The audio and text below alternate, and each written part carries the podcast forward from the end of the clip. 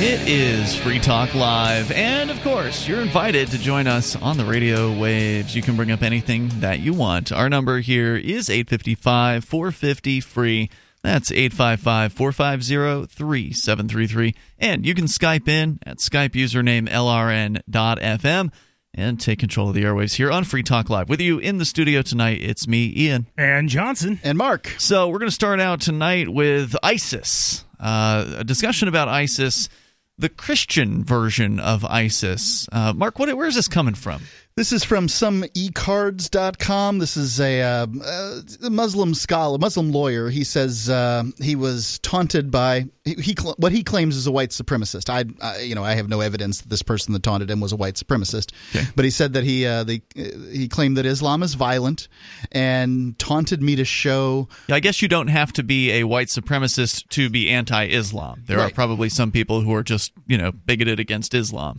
Right. He says that Islam's violent and taunted me to show where is the Christian version of ISIS.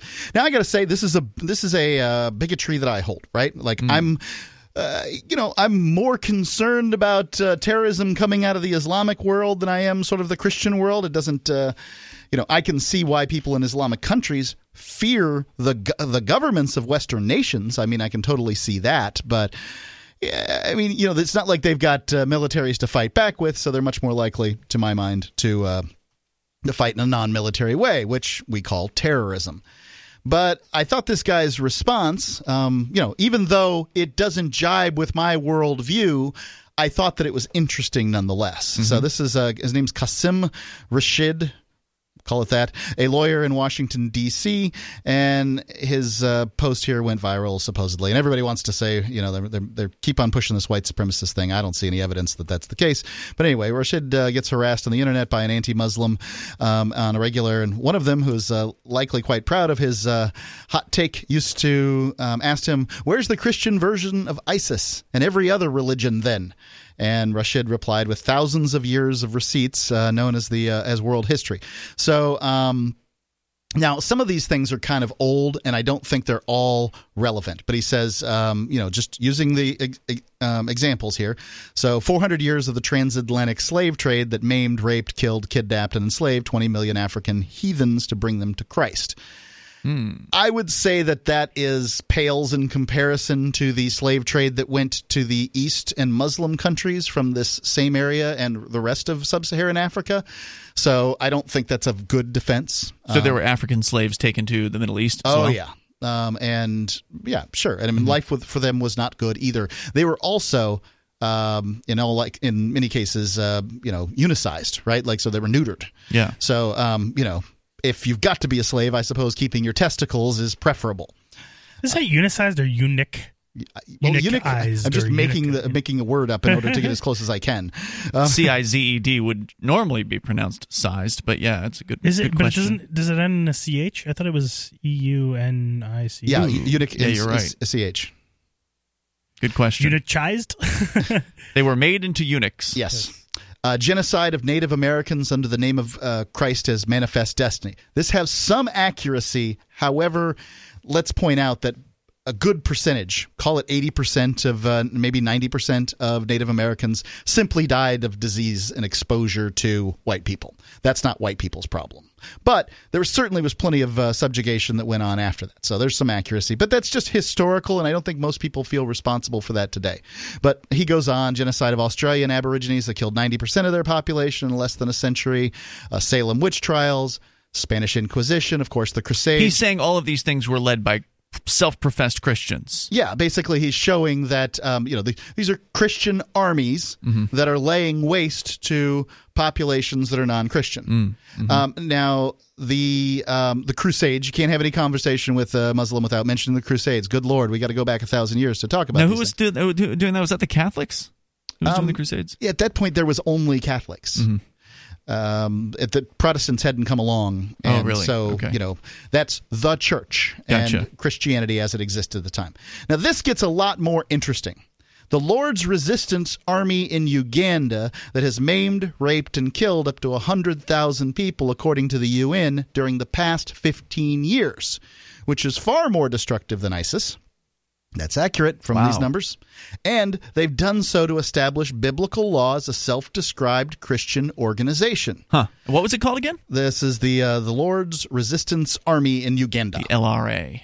Yeah. Okay. And, okay, there it is. That's the answer to the question. I mean, of course, you know, you had to go through a lot of historical crap to get there. Now, of course, I'm just gonna I'm just going to guess that Christians will say, oh, well, they're not real Christians. Well, that's what, the, but that's L R A. What Muslims say about ISIS. Exactly.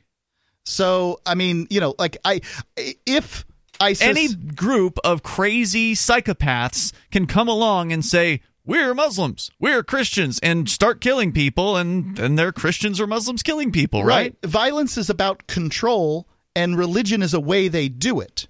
And it doesn't matter whether it's Muslim or Christian, it's done. So mm-hmm. I, I always sort of felt flat-footed on this question, like I don't have an answer for that. But apparently this Lord's Resistance uh, Army is the answer. Well, that's because we're not scholars, and thankfully this guy is. So well, he's done yeah, his research. And, and, he has to, and he has to worry about the problem. I don't. I'm not a Muslim. I don't care. I don't consider – I consider, you know, these religions to be, you know, uh, marginally different from each other. You've just got – Speaking of marginally, I mean, I think that the, a lot of people, though, that they, they when when when judging this sort of thing, right, in in regards to, uh, you know, how how much of an outgroup is a group that has certain beliefs, right? In other words, how marginalized is that group from its the group that it's claiming to represent, the, the group that it pla- claims the L R A. To purport. Right. How marginalized are they from right. Orthodox Christianity, you right. mean? Like, so, for example, you could say that the Liberty Caucus is marginalized from the greater Republican Party, Agreed. Right? Yep.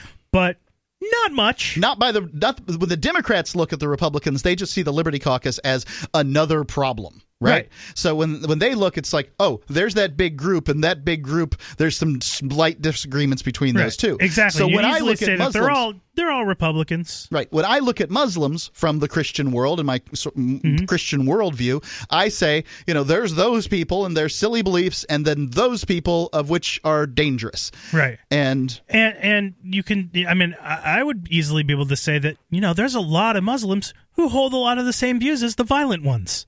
Sure. Right? And it's not, they're not really, the violent ones, not really marginalized from their societies and, and, and groups as a whole, right? I don't know if that's the case. How would I know? I don't live in Muslim you countries. You look at the data, and you look at the numbers, and you well, look at the societies well, that these people are living in. And it's like true of you the see Christians, too. When, oh, look, that woman's raped. Stone her to death. Well, okay, that's just common practice well, in those countries. Second. You're talking about... No, it's not those countries, though.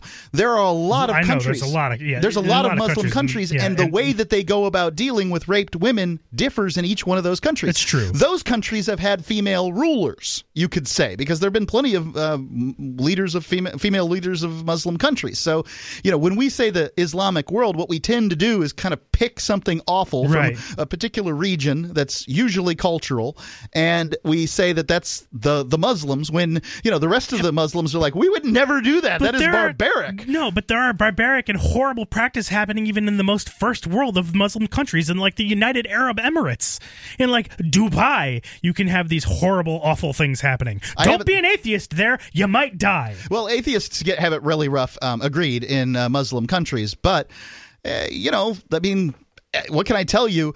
Is the difference between Christian countries that much? I mean, the thing is, is that they haven't had the chance to sort of catch up as far as, um, you know, uh, industrialization, right. better jobs, more money, and all those things that make people a little more civilized. But there's plenty of Christians that cut off foreskin. I mean, that's, you know, mutilation of genitalia. Uh, yeah, I think it's uh, – there's certainly more Christians do that than uh, Muslims do the mutilation of uh, female genitalia, but the female – genitalia mutilation is worse as on a per instance basis. I'll give you that to my uh, yeah. to my understanding. But um, when I look at the, when I look at the beliefs of the um, you know this this uh, what organization, the Lord's Resistance Army, does it differ from Christians here in the United States? I mean, you know, they say this thing is unacceptable, that thing is unacceptable, that thing is unacceptable. The Lord's Resistance Army is just willing to do something about yeah. it. There's more coming up here. We can continue the discussion. You've got more from the scholar, I take yep. it. Uh, the toll-free number, if you want to join us here, eight five five, four five zero, free, whether you're atheist, Muslim, Christian, or something else entirely, you're welcome to join us. And, of course, you can take control of the airwaves here on Free Talk Live. Coming up, we'll also talk mandatory minimums.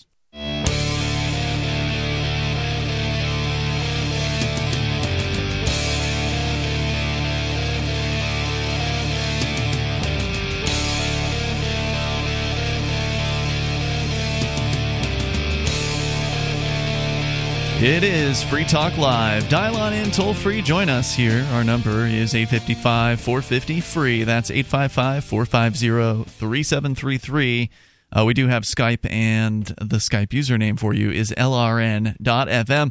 We are talking about Christians, Muslims. There's a Muslim scholar who was asked, uh, you know, what's the Christian equivalent of ISIS? The suggestion in the question was that there was not a Christian equivalent of ISIS. I sure wouldn't have been able to answer the question. Um, you know, I and so what I like is I like somebody who's going to teach me something. Challenge your beliefs. Right. You're yeah. going to challenge my beliefs. Then you're teaching me something. I'm going to learn something new. I've got something I can teach you. Uh, I'm, I'm sure you do, buddy. A little Arabic.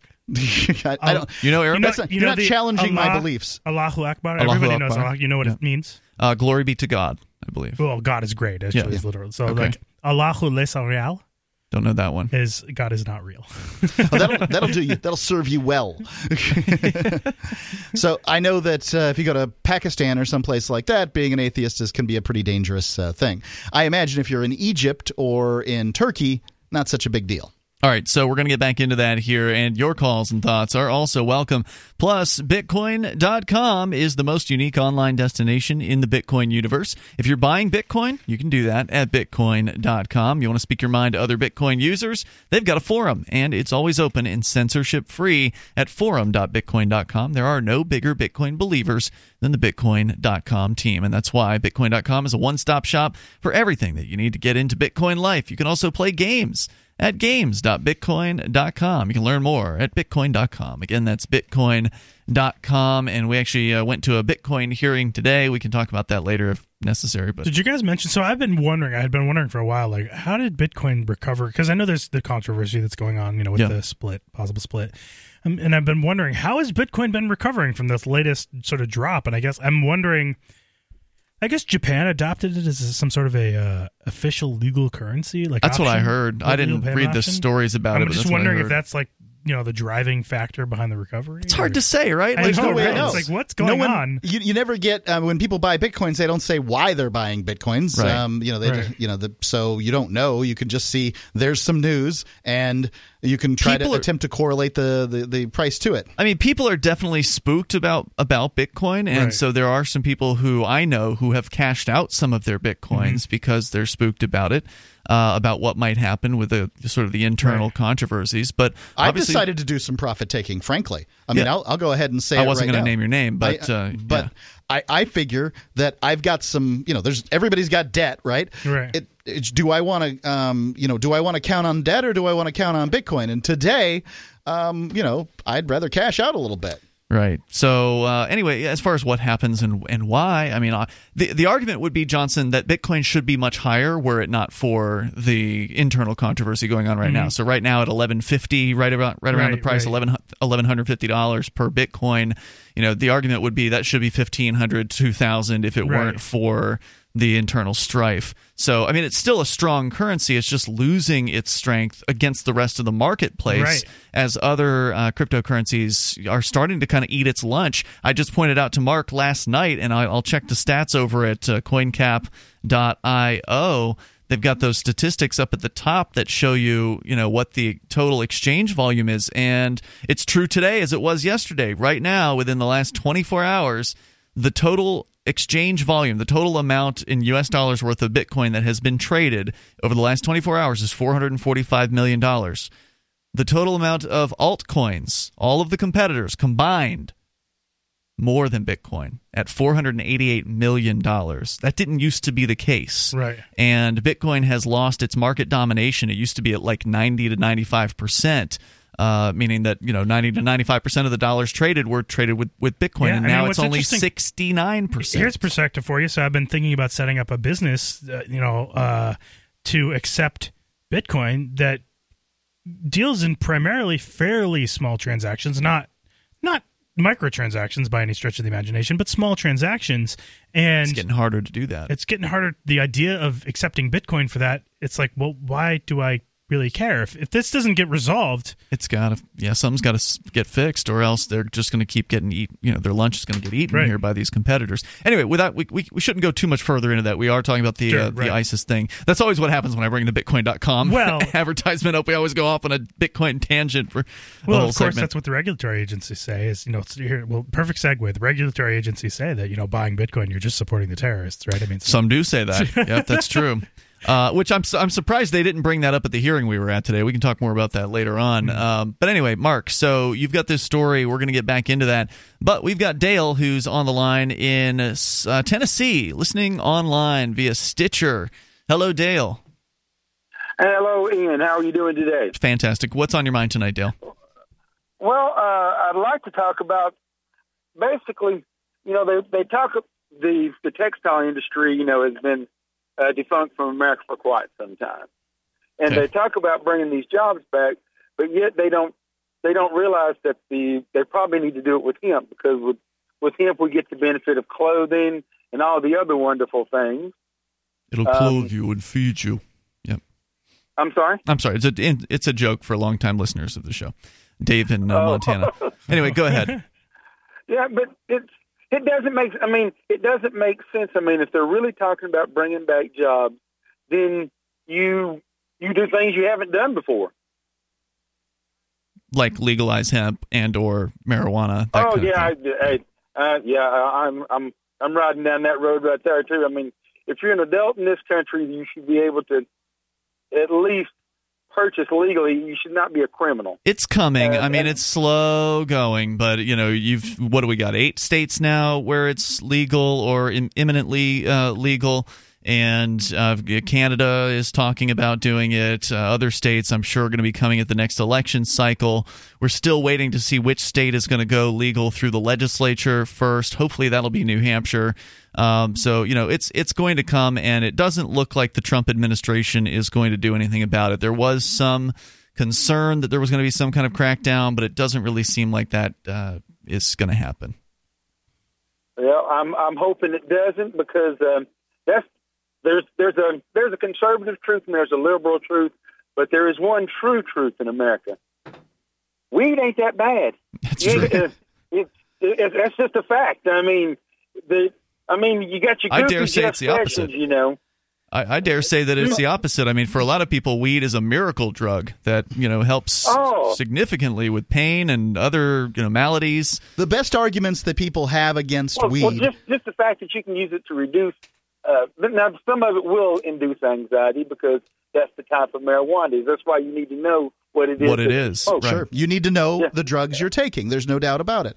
But the best argument that people have against marijuana is, A, it's a gateway drug, but it wouldn't be a gateway drug if it wasn't oh, illegal. I, I smoked my, I, hey, I smoked my first cigarette back when back when I was seven years old, because back then you could actually go back and go to the store, you know, and buy cigarettes for, you know, for your parents. Seven. You know, they wow. give you, they give you a buck. You you could get the cigarettes. Uh, A drink for going to the store, maybe a piece of gum. Oh, I wonder, and what got me was my mother never figured out uh, why was the pack open when I brought it back. She never her. figured that out, huh? Well, but then again, I was a kid. You know, uh, you just remember smoking. You, you're probably not really sure about how they come to. Dale, hang on. If you got more to say, we can bring it back here. Talk about legalization. You can bring up anything. It's Free Talk Live. Bitcoin dot com is the most unique online destination in the Bitcoin universe. Buying Bitcoin? Do it here. Want to speak your mind to other Bitcoin users? Our forum is always open and censorship-free at forum dot bitcoin dot com. There's no bigger Bitcoin believers than the Bitcoin dot com team. That's why this site is a one-stop shop for everything you need to get into Bitcoin life. You can also play games at games dot bitcoin dot com. Learn more at bitcoin dot com. That's bitcoin dot com.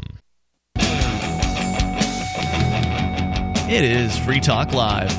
Whether it's Muslim or Christian violent extremists, Bitcoin, or legalization of cannabis, we can talk about all those things and have already done so coming up here or in uh, this show tonight. Uh, coming up, your calls and thoughts are welcome. You can join us at eight five five, four five zero, F R E E. That's eight five five, four five zero, three seven three three. I want to talk to you about your multivitamin. If you're taking one, um, I want you to consider Whole Food Multi-Complete. And if you're not taking one, man, you should be taking one. So take a listen. Um, it, now, if you... the grocery store uh, multivitamins, they're just not going to cut it, right? These things are synthetic. They don't have enough stuff in them. If you go to a naturopath, you're going to likely leave uh, with a whole bunch of, you know, rather pricey supplements, probiotics, enzymes, antioxidants, all kinds of other nutrients. And by the time it's all said and done, you're probably paying for, you got five bottles of product and spending one hundred fifty dollars per month. Now, that's expensive.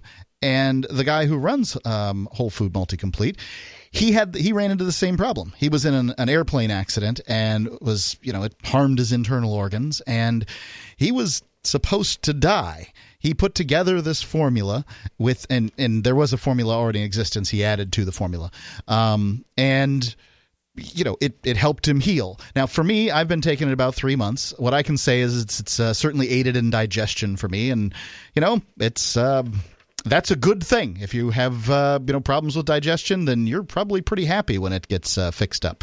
It's the perfect blend of seven supplements in a single product. Now, when I say seven supplements, I don't mean there's only seven different items in it. You've got to go to simplify my supplements dot com and take a look at this list of items uh, that are in the product, because it is extensive.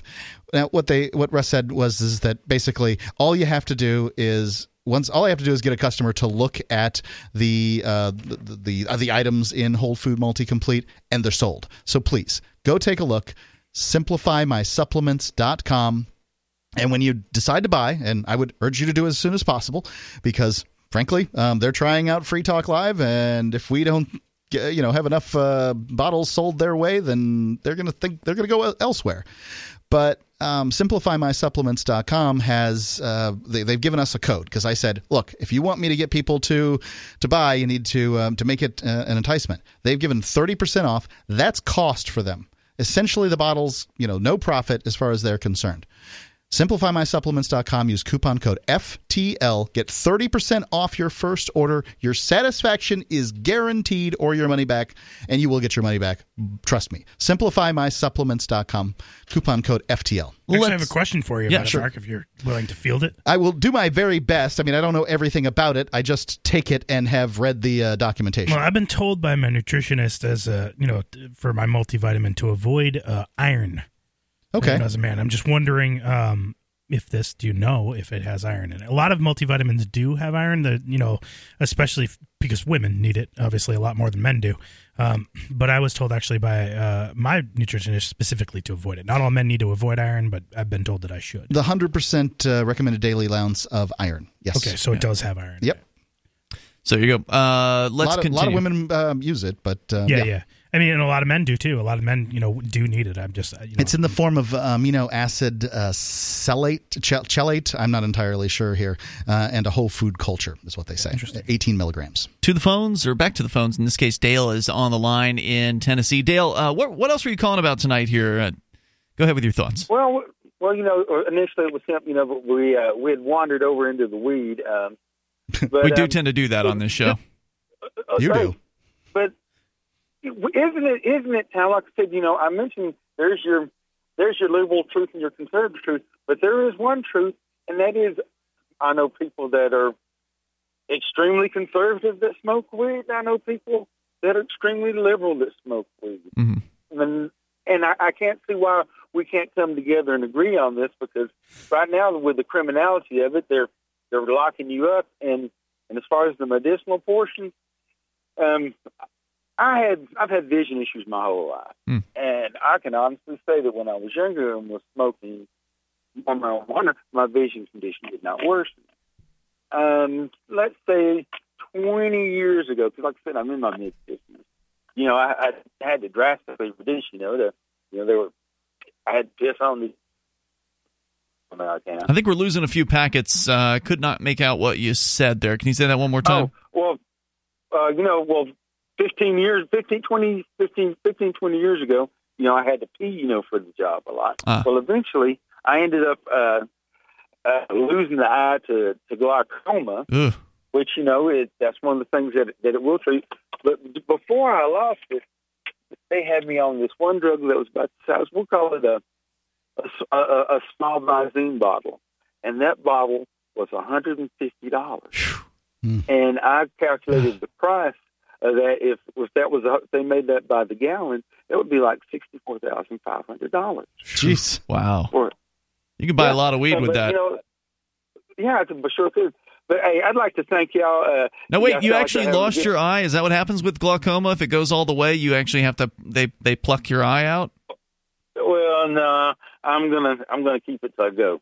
Because they offered this. So you have I thought a. That they have a sur- I thought that they had like a laser surgery or something that could completely cure glau- glaucoma at this point. No, what if it goes too far? No, like, not, not, if- not glaucoma. I mean, that, you're talking cataracts. Yeah. Uh, uh, yeah, you're right. That's yep. I'm totally. So basically, gla- does glaucoma that, is a is a disease of the eye. So what is it? What is it? I mean, it's, I don't know if you, this is getting too detailed, but does it look different? Does your eye like you know look? Oh yeah, it's got a it's got a it's got a mass across of it uh, across it. You know, like it's. Matter of fact, it's sort of partially, uh, partially gray, and the other parts of the eye, you know, and eventually, I guess, well, you look like one of the bad guys in the movies. Yeah, sort of, yeah. So, uh, does does it still is it still functional in that it can move, like the eyeball is still? Has oh yeah, ability oh yeah. To, I just, mean, it's, it's just the lens is uh, the lens and the nerves are shot. Mm-hmm. So you're you know blinking. Uh, you're still uh, it's still sort of uh, it's it's it's kept wet uh, as a, as a normal eyeball oh, would. Oh yeah, yeah. Okay. Oh, hey, it's still part of my body and it's still alive. Mm. All right, and uh, and you just can't see out of it, so you have no uh, depth perception. Basically, um, half blind. No, I used to, I still have, I still have depth perception, although I can't watch three D movies. So you can I mean, see they, out they, of they it. Tend to give me, you you can yeah, see. Yeah, they, they tend to give me a headache, and uh, and I can't play uh, the video games like uh, mm. Call of Duty or anything. Can you All play? So wait, just... if you wear the polarized, do you the three D movies? If you wear the polarized glasses, it still would give you a headache because you would only be seeing out of one lens, so it should. Uh, but, hey, the, the, the, the way it makes my head feel, I don't even want to think about it. You know, he's like, seeing something. Is it, he's sounding like he's seeing something out of that. Well, eye. if you were, yeah, but if you were watching, oh, no, no, no, no, no, no, that's just the view I get from my right eye. Because oh. there's nothing on the Yeah, but uh, if you watch so Ian, if you watch a three D movie, right, yeah. and you don't put on the three D glasses that they provide you, you're going to see this crazy right. double image, yep. right? No matter yeah, if you're looking at it, one it, eye or another. Full, but if you put on the polarized full, glasses, full, you should only be seeing ghost thing. Yeah. one channel. Yeah. Mm-hmm. So I mean, it should look yeah, okay to you, right? I mean, you would think it would look okay to you if you had the glasses on. If you mm-hmm. don't have the glasses on, it makes anybody look crazy to it. Uh, nah. Uh, they didn't work on the Friday the thirteenth movie I saw back in the eighties. That was three D movies back in the eighties. So it, it, oh, was, the eighties. That was the red and blue. That's different. That's yeah, way that's different. different. Very different. So yeah. a completely different technology. You ought to try out the new. I mean, it's not going to be three D, you right. know, you, but you could watch it. Pointless. In which case, yeah, I would just go see Let's the two D. Try it out. Right, just go see the two D bucks. version. Yeah, save yourself the five bucks yeah. and, and go do that. Hey, Dale, thanks for sharing your experience uh, tonight. I appreciate hearing from yeah, you. Thank you, Dale. Uh, I actually hate three D movies so much that I have I, I really? collected oh, that's right. I collected enough of the glasses to swap the left and right lenses of you know uh, or, of like two different pairs so really? that I can make two right lenses and two left lenses so I can have two so pairs. You can watch of a two D movie D three D glasses. Now you are supposed to give glasses. Those, you're supposed to give those glasses back. Not all, right? no, not the really cheap. No, they're cheap. No? They, they, okay. they give them away. They're like. I think they probably figure in a certain level of loss. Of, uh, yeah. Shrink. Yeah, yeah, that's true. Um, yeah, you don't like it. I remember that's right. Yeah. That's right. You're not into it. What is it about it? Is that uh, it just seems too gimmicky for you, or what is it's just? Um, it's gimmicky. It's also obnoxious. Here's the part that I really don't like about it. The technology has not come to the point where focus and three dimensionality are not attached. So you can have an object in the foreground that is not in focus. That's right. Where you might want to look at it. You but can't. It'll be three-dimensional, but blurry, and your brain just because, goes, I don't like that at because all. Because that's the way that the cinematographer shot that, right. that scene. Toll-free number here, eight five five, four five zero, F R E E. That's eight five five, four five zero, three seven three three. This is Free Talk Live.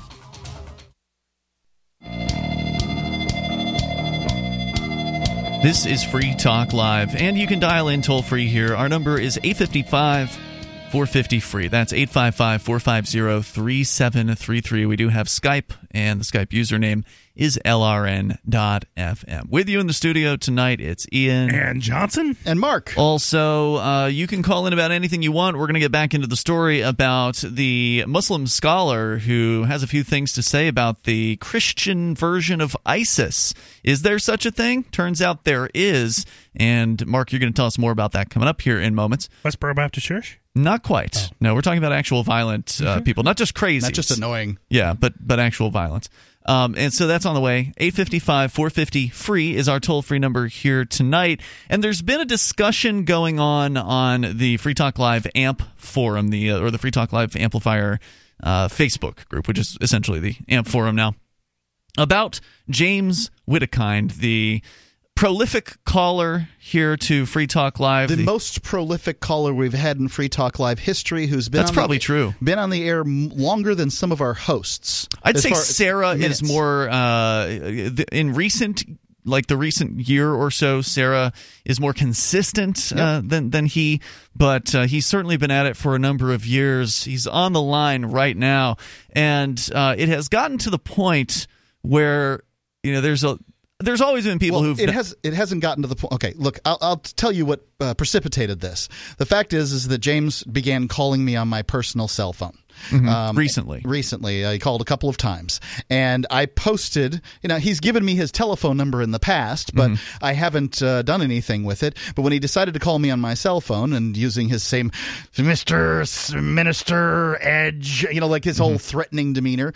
I just put it up on Facebook and um, his phone number, his phone number up yeah. on Facebook. And then, you know, smart guy he is, he decides to do it again. So I do it again. I write him a, an email and I didn't realize I have his emails, you know, sent to something. I, I can't, you know, see them when they come in. Mm-hmm. Um, I said, I just archive them immediately. But um, it turns out he's been you know, harassed, apparently, by some callers. And not really harassed. I mean, some guy, some nice guy is calling him and trying to tell him about Jesus, right? And, um, you know, I guess that annoys him in some manner or another. But, you know, hey, I got an idea. Don't call a nationally syndicated radio program host on his cell phone and, uh, you know, complain about your treatment on the air, you lunatic. Um, and don't forget, this guy's threatened to blow up my house with my nine-year-old in it. I mean, mm-hmm. you know, says and my nasty wife. Things about your child right, and your wife. Right. He calls my kid stupid and my wife ugly. Yeah. I mean, he's a, an incredibly vitriolic individual who sounds like he's capable of insane things. So I just wrote him an email and said, look, you and I, we're not going to talk anymore. I'm not going to talk to you. And I don't want to talk to you either because I can't control you, Ian. You're going to put yeah. him. You, you were going to put him on the air no matter what I say. So, um, and I can't stop him from calling in. Sometimes he'll get through. Like he'll use a fake name. He uses fake sure. names all the time. Well, you can always hit the dump machine if that if that's what happens. He'll go on the podcast, but he'll and he'll go on the stream, but he won't go on the radio. Yeah, that's true. And so it's led to a conversation about, well, you know, now we've got two hosts because Daryl was already, you know, when he was filling in for you, Mark, he was already refusing to to talk to James. Right. At, it's, so at what point the does the radio host. show? fall apart, right? When, you know, how many hosts basically go on strike when this caller calls in. Yeah. And I, I will say, he adds nothing to the program. It's not like he well, brings up... Well, some people up, disagree. I mean, some people uh, like to hear us battle him right, uh, well, on, on stuff. And but, you like But crazy he himself people. brings nothing to the show in that right. he keeps bringing the same things up. He's got some sort of uh, chip on his shoulder about some things that he believes happened to him in the past on this show that he just keeps on bringing up. So, you know, the question is, do you ban him completely? Or do you put on some kind of restriction to see if he can, you know, comply with those restrictions, uh, like, you know, no threatening and uh, no complaining about previous calls? You like, can put whatever restrictions to, you want on him. I'm not yeah. going to talk to him. Yeah. So anyway, with that uh, in mind because, here. Frankly, the reason I'm not talking to him is, look, Ian, you're a single guy. If somebody comes by here and shoots you, you're going to be – you're basically Gandhi, right? Like, you've died for the cause, mm-hmm. and the show will be elevated, and uh, liber- the ideas of liberty will be elevated, and all those things. Frankly, it is a good thing for the cause if you take a bullet. Oh, my God. Oh, okay. I, on the other hand, if my if this nut job comes and kills my family, like, I place my family higher than I place anything else in my life. Mm-hmm. So I'm not gonna I'm not gonna tempt this guy anymore. Mark is the Mike Pence of Free Talk Live. You can. I, I support Mike Pence and his choices not to dine with women. Uh, we haven't even talked about that subject yet. Well, but, that's what he uh, referenced. All right, so not necessarily, uh, but okay. Let's go to James. He's calling from I'm taking Phoenix. Off my headphones. Uh, so James, you're on with Ian and Johnson at this point, and there's a discussion on the table about restricting your calls because basically, you know, you're kind of boring. I mean, you keep calling about the same old whiny stuff, and I think that you know people have had enough with it. Ian Bernard, you're not going to get the first and the last word in a court of law, and neither is Mark Edgington. And I never. All right, that sounds like a threat. So, do, number one, you're not allowed to threaten anybody anymore, or we're just going to go ahead and no, disconnect I, I, you. I said I'm going to take you to court. That's a threat. Goodbye. Toll-free number here, eight five five, four five zero, F R E E. That's eight five five, four five zero, three seven three three. This guy's been hung up on a hundred times, if yeah. not more. Hanging up on him isn't going to solve the problem. He's got. Well, he's going to have to be hung up on if he sneaks through the, the call screen. He's got a real mental illness. I get it. Yeah. I'm just saying. I'm just letting you know. Yeah. He's got a real mental illness. He can't control it. He right. Well, has he can't found, learn these things because he drinks so much. He's I mean, obsessed. It may be I true. Mean, he's just constantly drunk all the time. And, and he's obsessed as well. So you know, you can hang up on him, then he's just going to call back fifteen times. So he's probably taking psychiatric medicine that mixes with the alcohol that he takes. I mean, that's what I would guess. Well, it's a guess. Um, I don't know. He's uh, denied uh, having as many D U Is as we've seen arrests for. I mean, I've seen multiple... Like five different arrest reports. I don't know like if that. that's the case, um, but I've seen I've multiple mugshots. There are three for D U I. Yeah, personally, yeah. I've seen three, and I think there's some... And, and I, he's calling back on Skype right now. I this is what he does. I can't presume... He's got nothing better to do. To know if... Well, he, no, of course not. I mean, he, And banning is, him from the show is the most attention he's going to get in his life, yeah. Ian. This is it. He's yeah. on national radio. He is the topic for an entire segment on national radio. And the only reason he is is because he's threatened people. So that's why I say the guy needs to be banned. He needs to not be on the air at all. Well, I'm, I, I say that it deserves discussion because we've never done that beyond uh, Dave in New York was a temporary uh, ban. So Dave in New York kept calling about the same thing over and over again, and we told Dave, you've got to call about something else specific. I don't even remember what the thing was at this point. It was that irrelevant. Uh, but you've got to you've got How? to start calling about something new. Did you actually go to New York to ban him? so no. You, so you didn't say it to his face? No, I never did. You no. never said it to us. The, no. um, and he never came here either. We used to have a message forum on the website called the B B S. Mm-hmm. And if you use issued threats on the B B S, then um, one of the moderators would ban you for a period of time. If you continued to do it, you would have gotten banned permanently. But we never had anybody who was so uh, you know, out of their mind that mm-hmm. they would continue to uh, threaten people. They, they learned from one banning. But... I'm, I would contend to you that he is completely incapable of it, yeah. and that he brings nothing to the show. So, well, some people enjoy us uh, going back and forth with him on, on things. So again, you know, it's your opinion that uh, that he brings nothing to the show. I think it's you know. Uh, I would prefer that somebody call about different things. And so I think that's a reasonable restriction. I think that's a reasonable request. It's like, okay, calling about the same thing over and over again, that gets pretty dull. Uh, you know, if, if Sarah always called about red light cameras, we could put the same restriction on her, but she actually mixes no, it up. She, she actually calls about uh, different stuff. Uh, and, and so that's I mean, why it's, it's funny. Like James actually used to be have some topics of conversation, like back when he originally, and yeah. they were bigoted and racist. And uh, you know, I called him out on that, and then then his calls for like the past several years have just been complaining about things that were said about him originally. Three years right. ago, he's like, "Bring oh, up, say five years." It. Yeah, and it's he's like, got a log. He's got dates. Yeah, I know, he's got dates and times of when I, things were said to I him. I know, right. and he he that's his modus operandi to like have these dates and times and go back through the logs. I've not once ever bothered to go through and like actually find the things that he said to prove. Like no, I know, yeah. I know he said racist things. Why I know would you? He said bigot things, but he's not worth I it. I don't care. Yeah, yeah, it's like I still I haven't cared for what five years. You said yeah. he's been on. I haven't cared for five years. Well, that's just so, it. You know? I, I've always been of the mindset I don't care. You can say whatever you want. I you know doesn't scare me. Right. If, you know if somebody's going to do something violent, they're not likely going to clue you into it in advance. Yeah. So I think James is the least likely person probably to, uh, to right. do something He's been like threatening that. my family yeah. for more than a year and right. hasn't done he's anything. He's also threatening court action. Yeah. This isn't the, Today was not the first time he's threatened court action either. Right. You know? Now he's going to sue us for not letting yeah. him on the air, which is insane. Yeah. Yeah. It would be a suicidal hornet's nest to come around this area and, and be right. firing a gun in, in this area. I yeah, mean, it's just New Hampshire. New Hampshire, it's like, yeah. no, that's a bad idea. So I don't know, Johnson. What are your thoughts on this? I mean, having heard what Mark has said, uh, you know, the obviously the listeners disagree. There's uh, the majority of the people listeners. in a huh. Okay, go ahead. The the uh, listeners on the A M P forum obviously have different opinions. The, the majority responding to a poll have said that oh, you ought to ban him. Two uh, to one. Yeah, but again, just because the majority yeah. say something doesn't mean anything. It doesn't to me. mean that's right. No, should, democracy doesn't. Talk live. Yeah. uh, well, let, let, will you weigh in on this coming up here in a moment? Sure. All right, more coming up here uh, in moments because I'm looking for input, and you're welcome to to give it here at eight five five, four five zero, free. That's eight five five, four five zero, three seven three three. To ban somebody from Free Talk Live seems anathema to the whole kind of point of the show. Uh, but then again, I've got hosts that are having a mutiny. A funny thing happens when you don't advertise. Nothing. Modern advertisers have been trained to look for trackability in their advertising, and web search ads are great for that. They also help you get the consumer that's looking for products like yours in the moment, but they're expensive and they do nothing to convince people to try your product segment in the first place. They help you get a bigger piece of the pie, but branding mediums like radio grow the pie itself. Free Talk Live's on more than one hundred fifty stations, and we can help advertisers with little budgets and big ones. Send me an email, mark at free talk live dot com. It's mark at free talk live dot com.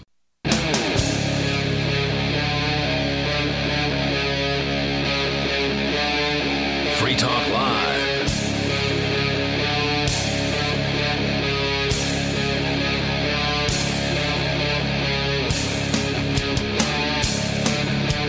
It's Free Talk Live. Dial in toll free. Bring up whatever you want. Our number here, eight five five, four five zero, free. We're talking about a move that would be unprecedented uh, here on Free Talk Live. And it's it's something that I think deserves you know, on-air discussion. It has been being discussed in the Free Talk Live A M P forums. By the way, with you in the studio tonight, it's Ian. And Johnson. And Mark. We're going to come back around to the Christian version of ISIS. You've got that story, Mark. We started it in the last hour and ended up talking about weed and uh, Bitcoin in, instead. And then our... Isn't that what James is? The Christian version of ISIS? Oh, well, he in his own mind, uh, maybe. But uh, thankfully, he doesn't act on a lot of the, you know, the things that he says. Uh, so you're referring to James in Arizona, who is a longtime caller of the show, and he's he's burned so many uh, bridges, I guess you could say, or, or has burned out his, his welcome, uh, so to speak, with his threatening behavior, uh, just general, you know, and when obsession. You say threatening, you don't mean he seems like a person who might issue a threat. No, he's actually issued threats. Yes. Like uh, and suggested you've got a that whole he's going web... to use your head for a basketball. Things I mean, like that, yeah. yeah. Um, presumably cut off. There's a variety of them, and yeah. you've actually cataloged, uh, not not all of them, but uh, a good chunk of them. Enough of them that any police investigation would call it assault. Yeah, you've cataloged them all over on a Facebook page called Things James Wittekind Says. So anybody who wants to see what some of this thing, you know, some of the things this guy has sent to us, uh, you may do that. He's you know, busily hammering out uh, angry screeds over uh, Skype as we speak. So the discussion has been right. Free Talk Live. He's been victimized here. He can't call in, uh, you know, and he already did call in. Yeah, he called in, and then he couldn't follow the rule of not issuing a threat, and then right. twice, and, and then he's gone. Right. And so what I've decided to do here already is to put some restrictions on uh, James as far as. You know, he can't call and whine about something that happened to him on the show in the past, because that's frequently what he calls about, like ninety-nine percent of the time. Uh, and then he can't issue any threats. And so those were the two rules that I put down tonight. Normally we don't put any rules on callers because normally most callers get it, and they're you know they're not completely uh, incoherent, and they're able to at least have a conversation and don't call about the same thing twenty times in a row. And I don't think that's an unreasonable restriction of, yeah, it's Free Talk Live. You can call in about anything you want. Just don't call about the same damn thing every single time. I don't think that's unreasonable. It's a restriction we've had in the past, and we're bringing we're bringing it back. But I wanted to ask you, Johnson, because there's obviously some people, like Mark has said, that's not good enough. He's not even going to talk to him.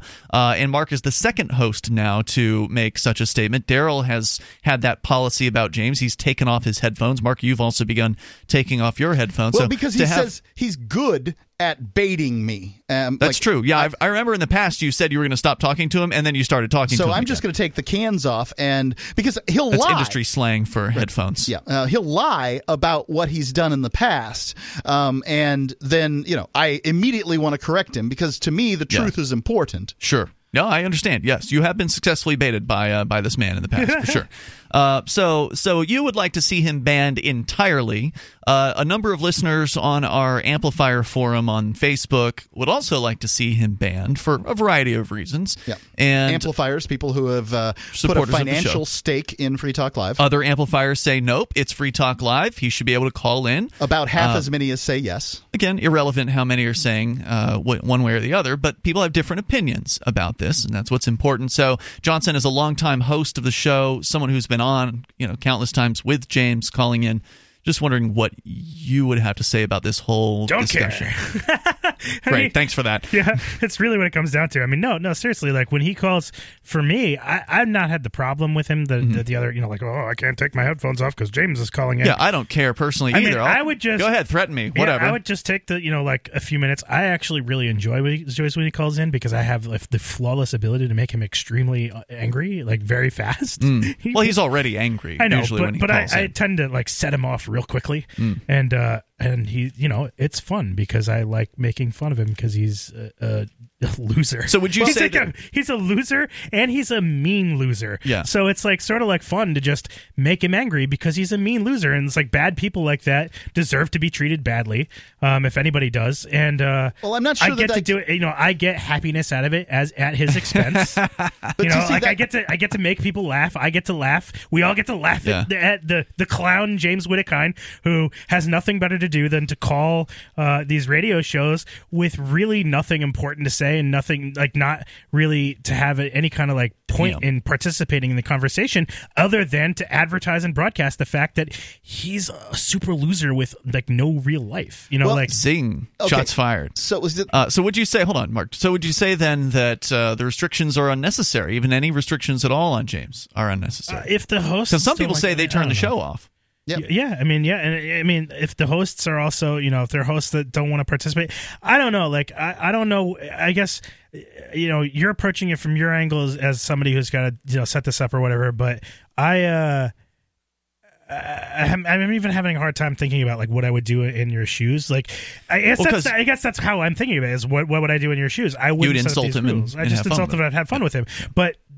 You've kind of turned Free Talk Live into a show that doesn't do that anymore. You know, like I feel like oh, old please. Free Talk Live from Ian like ten years ago, messing with crazy people. He had Mister Tack Pans on. Um, yeah, but I don't insult them. Out. No, yeah, yeah. No, Ian you just like to, to. I mean, there was a time when you would have done that, like yeah. ten years ago. I think you know, like maybe I don't a know. long time ago. Um, I'm definitely with, not the with, same person. I, yeah, exactly. I was then. You know, and and now it's all about love and and. You know, flowers and whatever. But, you know, some people don't deserve that kind of treatment. And James is definitely one of them. Mm-hmm. And, uh, you know, I that's how I would handle it. But again, this is not really my show. That's not really what the show is about at this point. And, um, you know, okay. so you have to kind of come at the, at the project. So you don't, you don't feel strongly one way or another about no, what happens like to James. Fair enough. Toll-free number tonight, if you want to weigh in here, you're welcome to. Our toll-free number is eight five five, four five zero, free. That's eight five five, four five zero, three seven three three. Let's go to Michael. He's on Skype. Michael, you're on Free Talk Live with Ian Johnson and Mark. Well, howdy, y'all. Welcome. I wanted to uh, call and chime in a little bit about the uh, potential banning of that one caller. Yes, but sir. First, I wanted to actually follow up on a call that I had made a couple of weeks ago. Okay, sure. Um, I had found a letter that uh, Reporters Without Borders had signed on with and a couple of other civil liberty groups um, urging the Department of Homeland Security to not uh, request for uh, uh, people entering the country to have to turn over usernames and passwords for social media accounts. Mm-hmm. And the the conversation that I was calling about that referred back to that letter, everything was really just uh, just questions. There was really no sort of definitive word on whether or not D H S would be requiring uh, usernames and passwords as a condition of entering the country. Well, this morning, the Wall Street Journal was reporting that indeed White House officials are starting to really consider asking for social media usernames, passwords, cell phones, financial records as as one of these conditions. And it's it's been interesting because this conversation started back on February seventh, and there has been very little, if any, conversation about these uh, about this this measure of extreme vetting. That's disturbing. Now, yeah, you're talking yes. about from American uh, so-called citizens coming back into the U S or, right. it's been or done. foreigners. So, For, for foreigners is the, the the best that I can I can gather. I don't I don't have the full Wall Street Journal article. It's behind a paywall, yeah, but they do that. Just from some of the info I've been I've been gathering online in the past hour or so, um, uh, it it would be affecting anybody applying for a visa. Hmm. Well, it um, th- they've been take, getting uh, passwords and stuff from um, Americans uh, for some time. It's just whenever they feel like it, and that's a different uh, story than sort of making it a policy. Yeah, and, and that's what I think is is being considered by the White House now, is making it a long-term policy. Just, you know, for, you know, screw worrying about people from seven countries, six countries, all of them is what it sounds like. Yeah. I, I wonder why a guy like Trump, who uh, obviously has done a g- great deal of international travel, would possibly want to make it any more difficult. I mean, there's nothing – it won't be difficult for him. He's got his own jet. Yeah, right. right. And we've we've read in the past that basically the T S A, it's it's a pass if you have your own personal jet. So um, the rich really don't have to deal with that stuff. Uh, Wouldn't stand, that still affect your visa? Well, okay. Stand by, Michael. We'll uh, bring you back for this. I did pull up, I did pull up a Fortune magazine story which sort of summarizes the Wall Street Journal piece. So maybe we can get a little bit more uh, out of that here. Our toll free number is eight five five, four five zero, free. You can comment on the border. You can comment on crazy caller policy. You can bring up anything that you want here. This is Free Talk Live.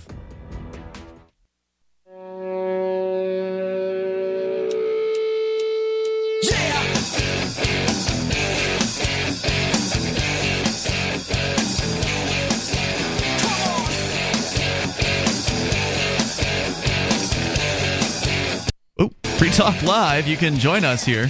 Toll free, eight five five, four five zero, free. That's eight five five, four five zero, three seven three three. And we've got Skype. So Skype on in here at username L R N dot F M. Try out the MyPillow for half off by going to My Pillow dot com and using code F T L. You Have get- you ever seen Mike Lindell's commercial yet? Have you still not no, seen that? I probably should watch it, huh? Yeah. I don't need to see it. I love the MyPillow. I already have it. It's wonderful. Um, but I'll, I'll I'll try to do that on your recommendation, Johnson. Uh, My Pillow dot com. Yeah, I never honestly I'd never heard of MyPillow because I don't watch T V, so I don't oh, see okay. uh, television commercials. I hear they have a very big T V ad campaign. Mark, you brought it yeah. to the table and you said, "Here, try this pillow out," and it's been great. I've I've had it for more. Th- I think just probably about a year. I would yeah, say. Yeah, they right, contacted right us um, regarding uh, you know doing a, a deal, and which and, is awesome. I mean, you know, to my opinion, you want to send free pillows. Sure. I'm Send down. free pillows. Yep. I mean, I had no necessarily, um, you know, belief that we were going to advertise MyPillow. Mm-hmm. And I'd point out. Oh, so they sent the pillows before the, the ad deal. Before the ad okay. deal was ever struck, we got pillows because yeah, I. All I know is you gave me the MyPillow and you said, try this and thing he's out. He's got a very distinctive voice, too. So that's what I like about his commercials, because he sounds a little Jesse bit like Ventura, Jesse right? Ventura Light. It's like, hi, I'm Mike Lindell. My patented fill has been developed. It's just like, you know, he's got that, you know, real strong Minnesotan accent. Well, apparently like it works because, you know, they've sold a few pillows. Yeah. And uh, so, Mark, you were saying you provided these pillows, and then we got the ad deal. Right, and the ad deal is um, they're not paying for the ads. They're paying us every time somebody uses our coupon so it's code. It's commission. Yeah, it's, it's commission. And so that means, essentially, if we didn't believe in this, and if our Uh, listeners didn't buy them, yeah. we wouldn't continue to do it. And we've heard good things from our listeners as yeah. well. Those well, because they're good pillows. Yeah, those who have tried them. Uh, now, if for some reason you don't like it, that's okay. There's a sixty-day money-back guarantee, meaning that uh, you ship it back to them, and then they'll give you your purchase price back. So really very low risk here to try out MyPillow. It's designed to fit to the shape of your body and hold your neck in the proper position, and it does a great job of that, but it's also washable. So you can put it in your washer and dryer. It's designed for that. It's an amazing product. I love it. You can go get yours at half off with code F T L. That's code F T L like Free Talk Live. For half off of MyPillow, go to My Pillow dot com to get the deal. And it's also backed by a ten-year warranty. So again, they really stand behind their product, and they believe in it because, well, it does what it says it's going to do, which is always nice when a product does what it says it's going to do. My Pillow dot com, code F T L. As we go back to Michael, he's on the line. I don't know if I asked you where you were calling from. Michael, where are you tonight? I am in Northeast Ohio. In Ohio. All right, go ahead with your thoughts. Well, uh, we were talking just before the break about that uh, uh, the White House kind of considering these extreme vetting measures of, oh, yeah. of people coming into the country. And um, something that I was looking at, again, I don't have the Wall Street Journal article that came out today, but I'm looking up some summaries that uh, Newsmax eh, had had on it. But um, something that they brought up that that I thought was interesting is, you know, not only would it be affecting uh, – potentially be affecting people from uh, countries related to terror or whatever, but it also could include allies like France, the U K, um, which seems like it would put a bit of a, a damper on on um, you know, tourism and things that this yes. a lot of a lot of towns and cities in this country kind of rely on. Well, tourism, uh, international tourism, is down since nine eleven. Yeah, I was about to bring that up. We reported on that years ago. This is going to make it worse. Yeah, it is. Right. And so you could conclude one of two things: international tourists are scared of uh, coming to the United States because they will be um, uh, affected by terrorism. Or they don't want to deal with what is the most invasive, uh, you know, sort of pat downs and deal things right. they have to deal with in the world, uh, because Americans just react differently um, than the rest of the world.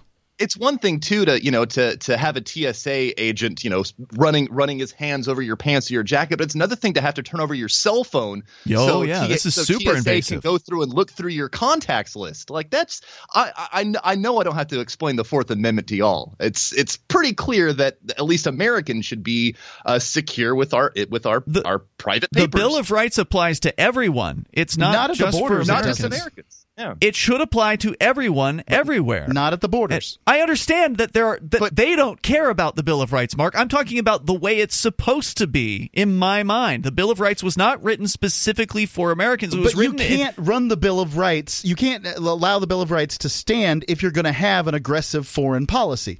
Do you understand that? Uh, yeah, if, that's if why you, they've just decimated or destroyed right. the uh, the Bill of Rights. But that's what Republicans need to come to understand. I'm speaking as an elected Republican here, that if you allow the drug war, and if you allow the war on terror, you necessarily must destroy the Constitution. That's right. You can't both. Don't forget like the war the on immigrants now, too. Right. You can't mm-hmm. both love the Constitution and love the military. Because right. the military, as the founders said from the very beginning, a standing military is antithetical to a free nation. So, so if you look at the, you can love the military or you can love the Constitution, but you can't love, love both. both. Yeah, um, I'm glad you brought up, Mark, because I was going to mention it as well, that uh, international travel to the United States has, is w- went down immediately after nine eleven. We were talking about it on the air, you know, more than a decade ago. It was noted. I mean, it's a noticeable drop because we live in this, you know, world where communications are instant now. If you need to have a meeting, a business meeting, you don't need to fly into Vegas to do that. You can just have the meeting on Skype or Google Hangout or whatever. You don't need to come physically to that place. You know, it's the tradition that people would do that. But if you're going to get your pants pulled down and you're going to have your uh, rectum invaded, or you're going to have your phone, uh, social media accounts poured over, it's not going to be worth it to to make that journey. Same thing with, but when you've got a when you've got a, a student though, an international student having to study here in the U S or or a U S student having to study abroad, that's still going to be affecting them the same way. That they don't have to consider things like tourism well, by that point. Well, I mean, that's if you're already studying in the U S. You can choose to not study in the U S. You're probably going to see international students dropping as a result of this. I, I um, don't know. There there uh, there are plenty of I actually I'm thinking of one anthropology instructor that I have at my community college that has been running into these kind of problems for the past uh, few months, because she is, even though she is American, she doesn't look American. She looks brown. Mm-hmm. And so she has to worry about getting that same kind of type of scrutiny yeah. traveling to her school in Canada where she's getting her P H D,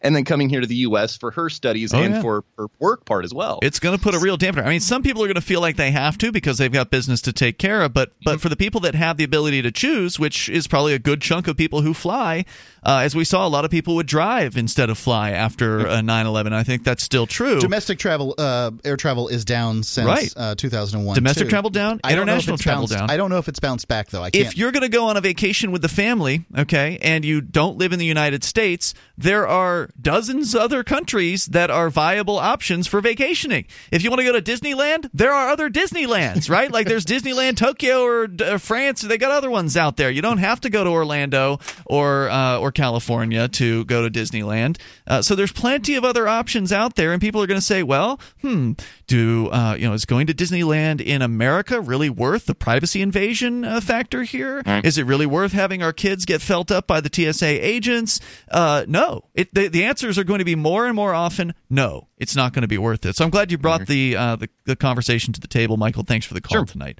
Uh, here's the story, by the way, from Fortune magazine, the latest example of the Trump administration's plan to introduce so-called, quote, extreme vetting, unquote, of visitors. Border agents may soon demand foreigners turn over a raft of information from their phones, such as contact lists and social media accounts. Uh, we can tell you a little bit more about that. You can join us here as well.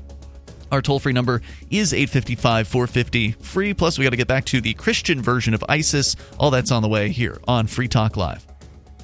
Looking for a great real estate investment? Consider New Hampshire, which is ground zero for the Liberty Movement. Your first call should be to Mark Worden from Porcupine Real Estate. He's more than just a real estate agent. He's your New Hampshire concierge. Where are the best places to live? Do you want farm, city, the burbs, or forest? Do you want a duplex or multifamily building so that renters pay your mortgage? There are homes in all price ranges in New Hampshire, and Mark can help with financing, too. Invest in liberty and property. Mark Worden can help.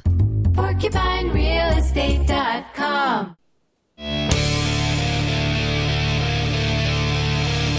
It's Free Talk Live. You can dial toll free and join us here. Our number is eight five five, four five zero, free. That's eight five five, four five zero, three seven three three. Skype on in here at username L R N dot F M. If you've been thinking about starting up your own website or blog, but have yet to actually pull the trigger and get it done, well, we are going to make it easy for you. HostGator is one of the top web hosting companies out there, and they're offering a special deal to you as a Free Talk Live listener of fifty percent off. That's five zero, fifty percent off of their regular hosting prices. How do you get that price? You go to HostGator dot com slash F T L, and that's how you get started there. They make it easy because they've got a simple one-click easy installation for WordPress, plus a very intuitive and user-friendly control panel that puts the power of creation and the simplicity of use into your hands. Add to that twenty-four seven over the phone or live chat tech support, as well as a ninety-nine point nine nine percent uptime rating. And uh, you'll find out HostGator is uh, indeed a group of pros. They're one of the top hosting companies out there, award-winning, as a matter of fact. HostGator dot com slash F T L, like Free Talk Live, to get the fifty percent off. That's HostGator dot com slash F T L. Uh, we can talk more about the extreme vetting, the proposal from the Trump administration to have border agents demand that people turn over a, a, a bunch of information from their phones, such as contact lists and social media accounts. They claim they're going to be doing this to foreigners, people coming into the U S from outside of the country, um, but it's really only a matter of time before they start doing it more often to people from the sure. United States. If they can do it to the other, they can do it to you. So we can get back into that coming up here. Uh, let's go to Jarls on the line in Los Angeles. Hey, Jarls, you're on Free Talk Live. Good afternoon. I think maybe the whole Trump thing with spying is uh, it's already been done. They're just trying to ease us into it and uh, make us relax a little bit. But, yep. Uh, right, we have this that would be involved already. And give up a show. You know, we got a bad connection with you here, Jarls. I'm going to put you on hold, see if they uh, if we can get that cleared up, and we'll try to bring you back. Meanwhile, let's go to Liberty Lover. He's in Ohio, I believe. Liberty Lover, are you with us? Yes, I am. Hey, you're on the air. Go ahead. All right. Uh, I wanted to know your opinion on something. Today, a court in Chicago apparently ruled that the Civil Rights Act of nineteen sixty-four applies to L G B T individuals. Just wanted to know your thoughts on that. Meaning what? Uh, meaning that uh, workplace discrimination, that kind of thing, uh, those kinds of protections for minorities are also put in place for uh, L G B T individuals.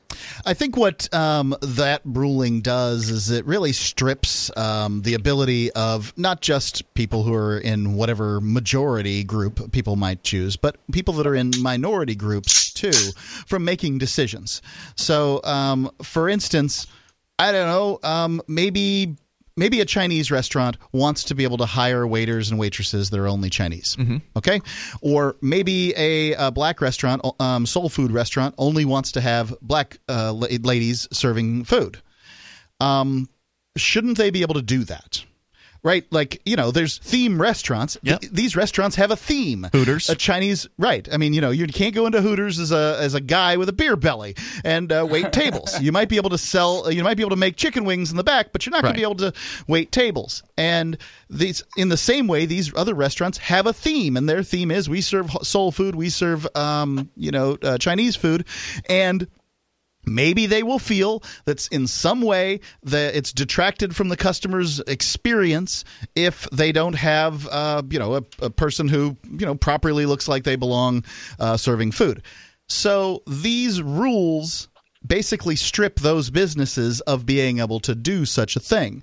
And I support a business being able to hire or fire anyone for whatever particular reason they want because of this reason. And there's a few more reasons, but this reason I think is uh, very uh, insightful, is if I go to work for a business and then let's say my boss is uh, you know some some minority group that I dislike, right?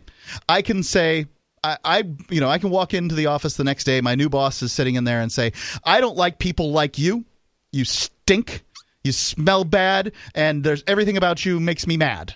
OK, and I can throw my you know, whatever it is, the, whatever accoutrement I have for my uh, my my business on the desk, and I can walk out. And no one's going to sue me for being a bigoted employee. Mm-hmm. But an employee and employer relationship is a two-way race street. A really good employee is worth a lot of money to a business. And I, I would hope that I would be a really good employee. Um, but I should be able to decide where my labor is spent in the same way a business should be able to decide, you know, who they have for an employee. Yeah. Well, the re- Sorry, the reason I brought this up is earlier, I'm, I'm going to withhold the identity of the individual, but I got into a pretty uh, fiery little debate about it.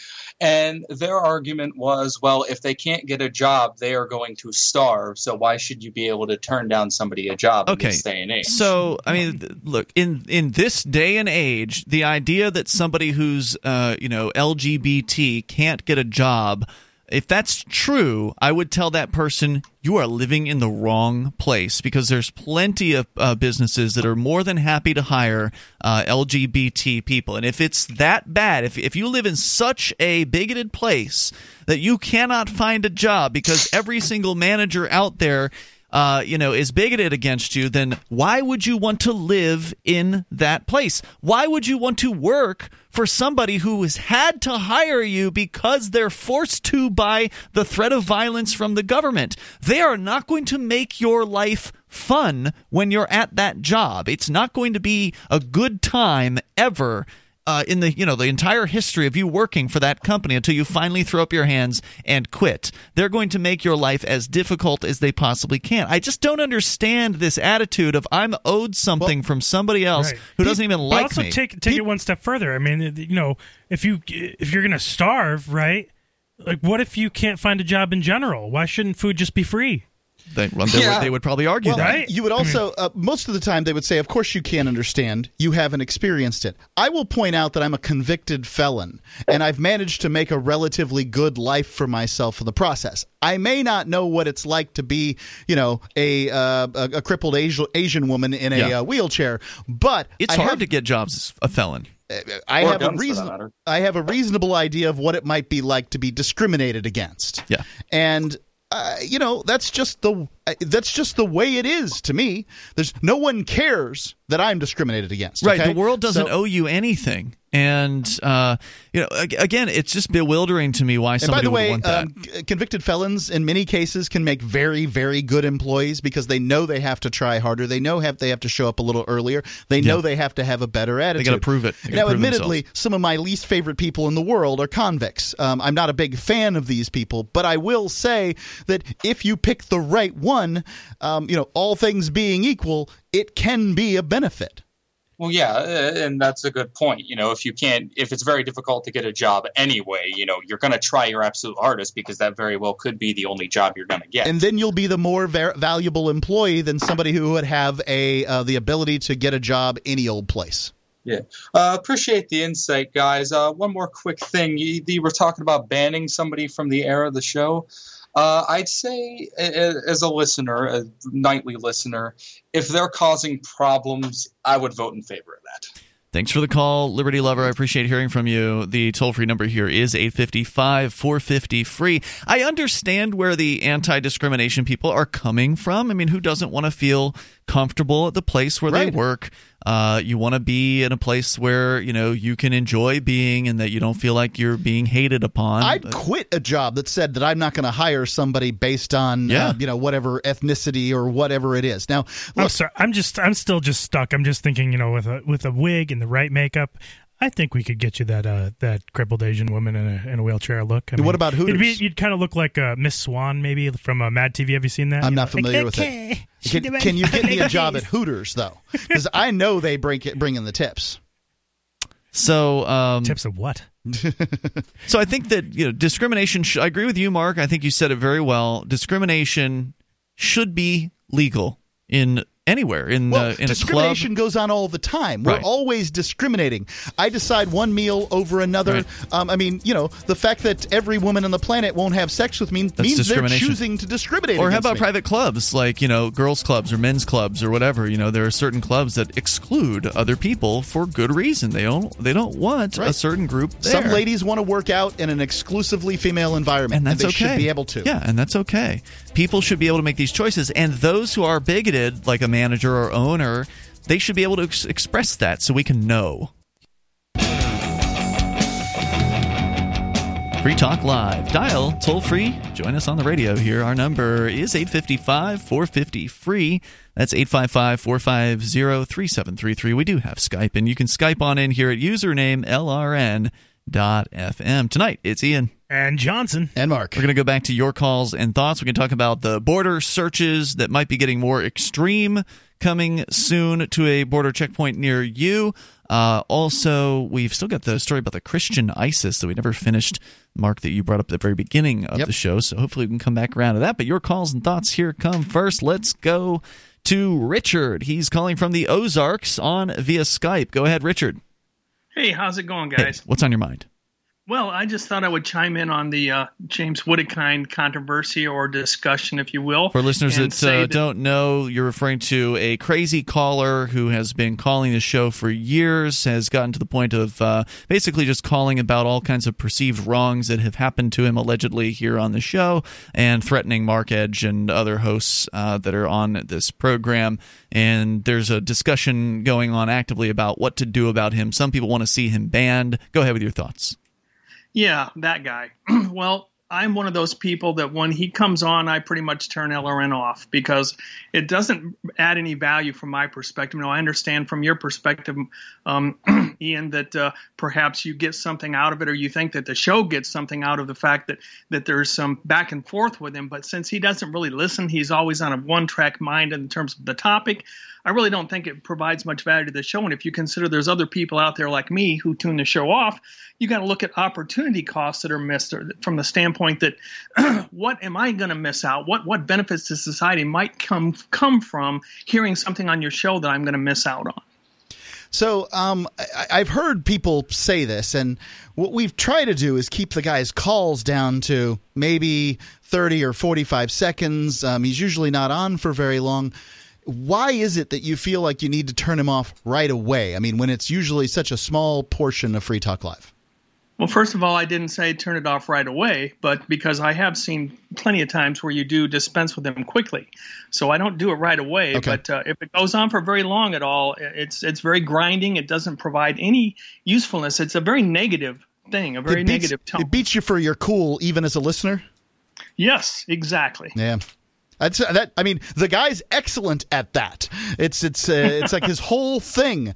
I don't know where somebody with such a horrifying, uh, you know, set of autistic abilities would should get a job other than in talk radio. But um, you know, there people would want to listen to this guy. I've told him for years to put his own podcast together. Oh, I would listen to it just to see what, it, what right, he talked right. so about. There are people that would listen. I do understand what you're saying about the fact that it's called Free Talk Live, but you know, freedom is not free. I mean, there's, there's, you have to have, you know, it's, it's, it's like you've got to have some kind of usefulness or value to get on the air, in my view. And, and yeah, it's to, it's a way to voice for people to voice their vent, their, their frustrations, et cetera. But clearly he's not providing much of anything. And so Mark, I mean, Ian, you have several reasons here that have been voiced as to why Uh, he should be banned. One is is very many. A lot of people don't provide. He do, he doesn't provide a lot of value to many people. And B, you've got a you've got a host there that does provide a lot of value, and he's being alienated. And he's not the first one. So the whole issue of the freedom to call in the show that's Free Talk Live,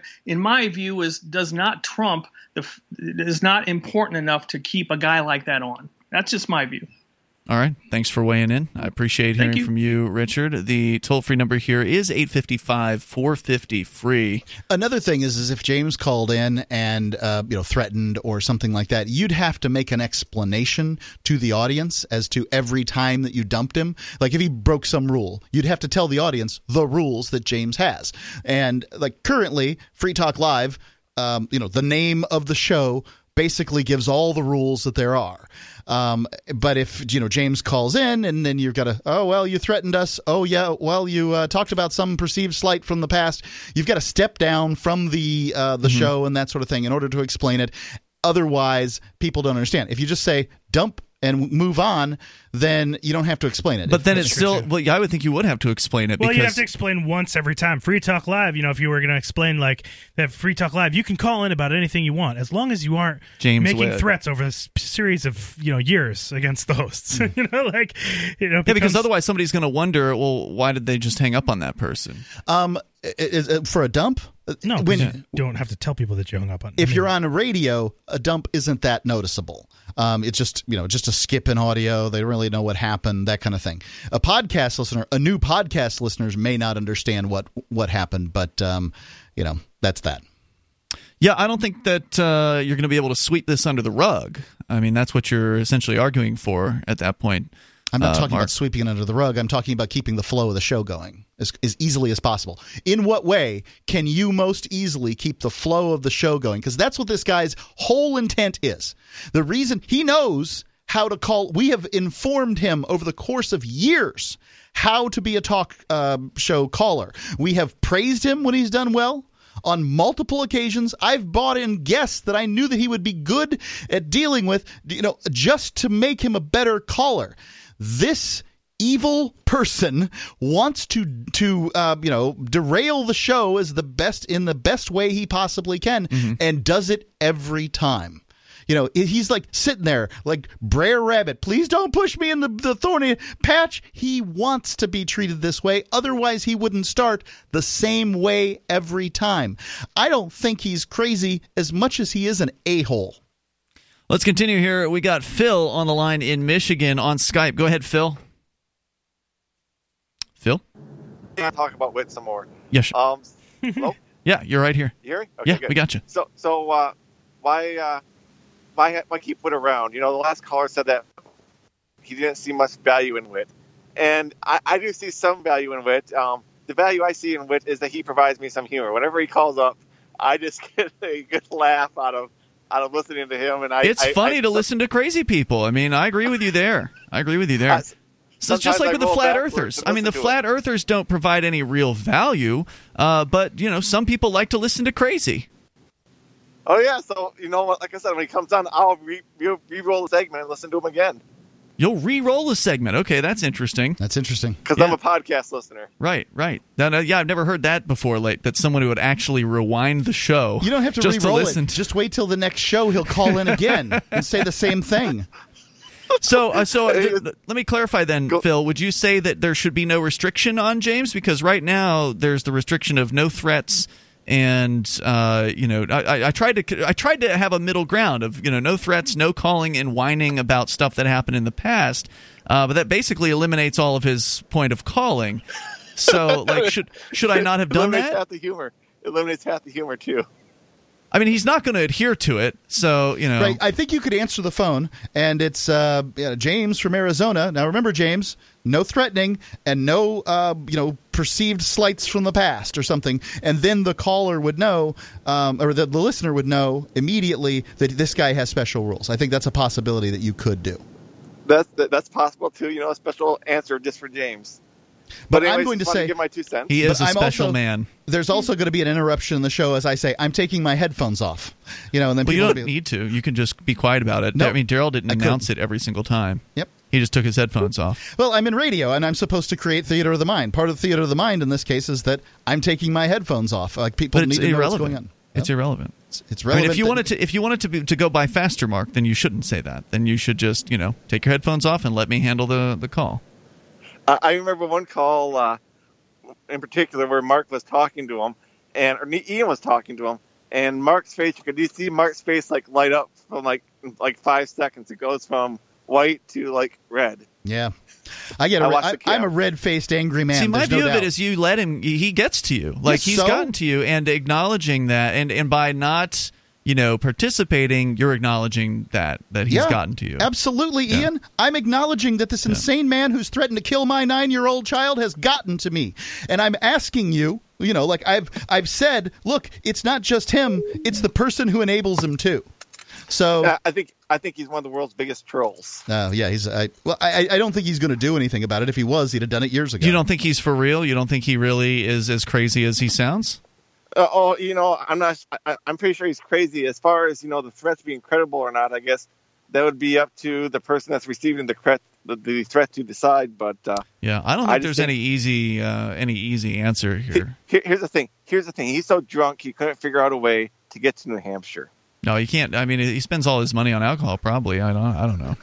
I'm not worried about it. That'll piss him off for sure right there. Yeah, I'm not worried. Well, he's already mad. I mean, he's been fuming the whole show. I'm sure he's hammered out ten more mess. Oh, no, five more messages on, uh, on Skype for us here. Uh, hey, uh, thanks for weighing in, Phil. Like I said, you know, you can't make everybody happy here. Uh, people don't. People hate the guy. Somebody's going to be disappointed. For, one thing's for sure. People feel strongly about James in Arizona. I mean, they, they feel strongly uh, about him. Thank you for the call. I appreciate hearing yeah, from you. Uh, I'm not, you know, still, I'm not sure what to do about this. I've, I've, I've, I've put on these restrictions as sort of a midpoint, and maybe, you know, we could do the temporary ban like we did with James or with Dave in New York. Sometimes he doesn't call for two weeks. Well, the temporary ban could last for two months. More coming up here. It's Free Talk Live. Why did you move to the Shire? I moved here to the Shire because there's other people around who take liberty just as seriously as I do. I moved to the Shire because I saw videos of people challenging authority and thought that I could get support myself. It called to me, like, do this right now. I wanted to be around people like me who got it. And once I got here, I knew there was nowhere else that I wanted to be. I've always wanted to change the world. So I moved to the Shire to join people who were actually working towards doing the same thing. The people here are awesome, loving, and positive. It was for the adventure and for the feeling of something important is happening here. And I just wanted to come to sort of be part of that. Visit Shire Society dot com to read and sign the Shire Society Declaration and learn the reasons why, if you love liberty, you should immigrate to the Shire. Plus, add yourself to the Shire map at Shire Society dot com. That's Shire Society dot com.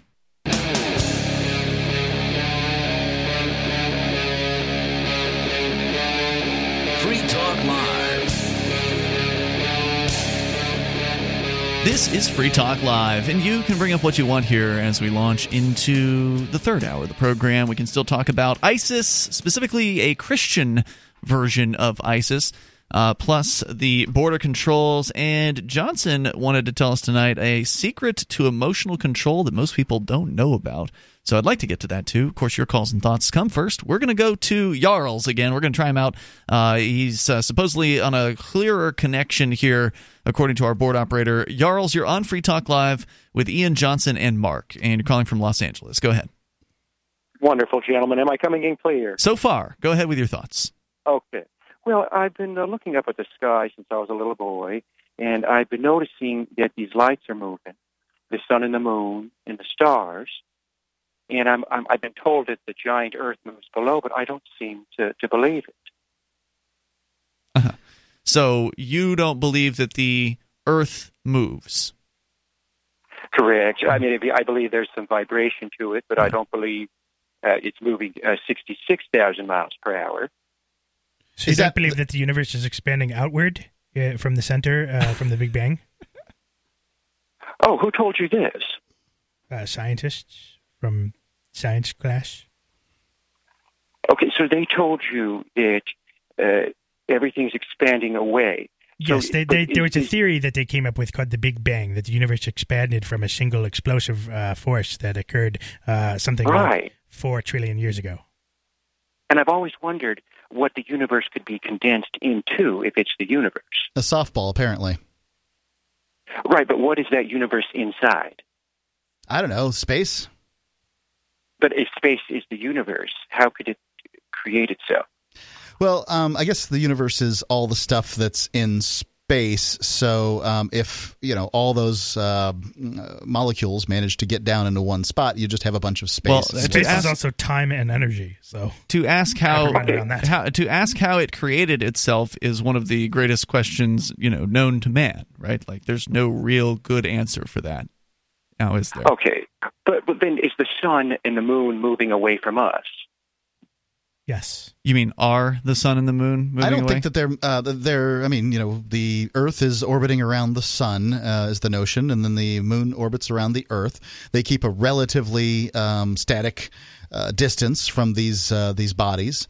Are you saying that you don't think that the Earth circles the sun? This is what I'm not clear on. Are you, Oh, oh, okay. Let me let me be crystal. I don't believe the Earth is moving. I okay. think the sun and moon are moving, as well as those lights, the starlight. Okay. So you believe in a, because, a, a geocentric universe? Oh yes, if that's what they're labeling it. Yes, that's what they labeled it during. That's yes, that's what they labeled it during the Dark Ages. Yes, that's, he's that's going back to the Dark Ages. Yes, we're going back to below, b- before Galileo oh, and so Copernicus. We're, we're in the light. We're in the Light Ages now. Well, I've got a well, cell relatively. phone, and uh, I can turn on the, the. I mean, people aren't being thrown in the you know the Iron Maiden anymore, and you know they aren't being rolled down hills, well, and you know. Do you think Galileo deserved it? Well, I think Galileo has a lot of history that maybe we don't know about, okay. and I think a lot of these men uh, maybe had some women friends that could have been telling them things as well. Have you heard the Einstein theory that his wife wrote things? I have. Yep. No, what's this now? The theory that uh, I'm not sure. Einstein was sort of a Lothario. What's yes, the theory? She wrote the, that she wrote relativity. Really? Oh, interesting. No, I'm not. Well, if it's coming from this guy, I wouldn't necessarily believe it. But uh, Mark, hey, you've I actually heard believe this? it. I mean, or, Einstein worked at a patent office for his life. I mean, right? I mean, there's somebody always yeah. out there willing to, uh, you know, to to to to, beat, to, to whittle their own uh, stick on this. Um, so, I mean, if your if your shtick is that women are important, relevant, and uh, you know, powerful, and just as good as men, or whatever, oh no, that's not my stick. Yeah, I understand, no, but somebody would necess- somebody out there that's their shtick, and you know they could say, "Hey, you know, eh. his wife could have done it," and then it turns into this urban legend. I'm or whatever. just willing to entertain the notion that you know what? that that relatively relativity was written by somebody other than a government patent clerk. Hmm. That's the only reason why I'd be willing to entertain it, because it's fun. But so, Jarls, just to be clear, problem. you're not a flat earther. You just believe the uh, yeah. spherical Earth does not move. It does not rotate around the sun, nor does it itself uh, rotate. Well, I, I just to just to be clear again, I, I don't know if it's a globe. I don't think we're spinning, because have you seen the solar analemma? Oh, so we're not spinning either, right? He believes I don't know what the, the Earth's solar analemma is. The solar analemma is the path the sun makes in one year. It is an infinity pattern. Mm-hmm. It keeps on doing yes, it. it goes, yeah, so, it keeps on doing it. One thing that's conveniently happening this year that doesn't happen very often is a solar eclipse. Now, what does that mean? Of course. How do you explain well, that? What is it? What is a solar is eclipse? Is the sun moving between the Earth and the moon? No, I, I think if the moon and the sun are, are relatively closer than what we're told, uh, they're still moving. It's just not uh, the distances that we say. And solar eclipses don't happen just once a year. Oh, no. And they happen for different parts of the year on Earth. All right, what's the solar eclipse? I'm sorry, you're going to have to refresh me on this. Solar eclipse is when the moon... Oh, you mean the solar analemma. Okay, I'm just asking, what's the solar eclipse? There's a bunch of different types of eclipses. Can we be clear There's on exactly what... There's two types of eclipses. Yeah. A solar eclipse is when the moon passes between the Earth and the sun. Uh-huh. A lunar eclipse is when the Earth passes between the sun and the moon. Gotcha. And then the, that's when the, the sun or the Earth casts a shadow onto the moon. Let me ask sun. you this.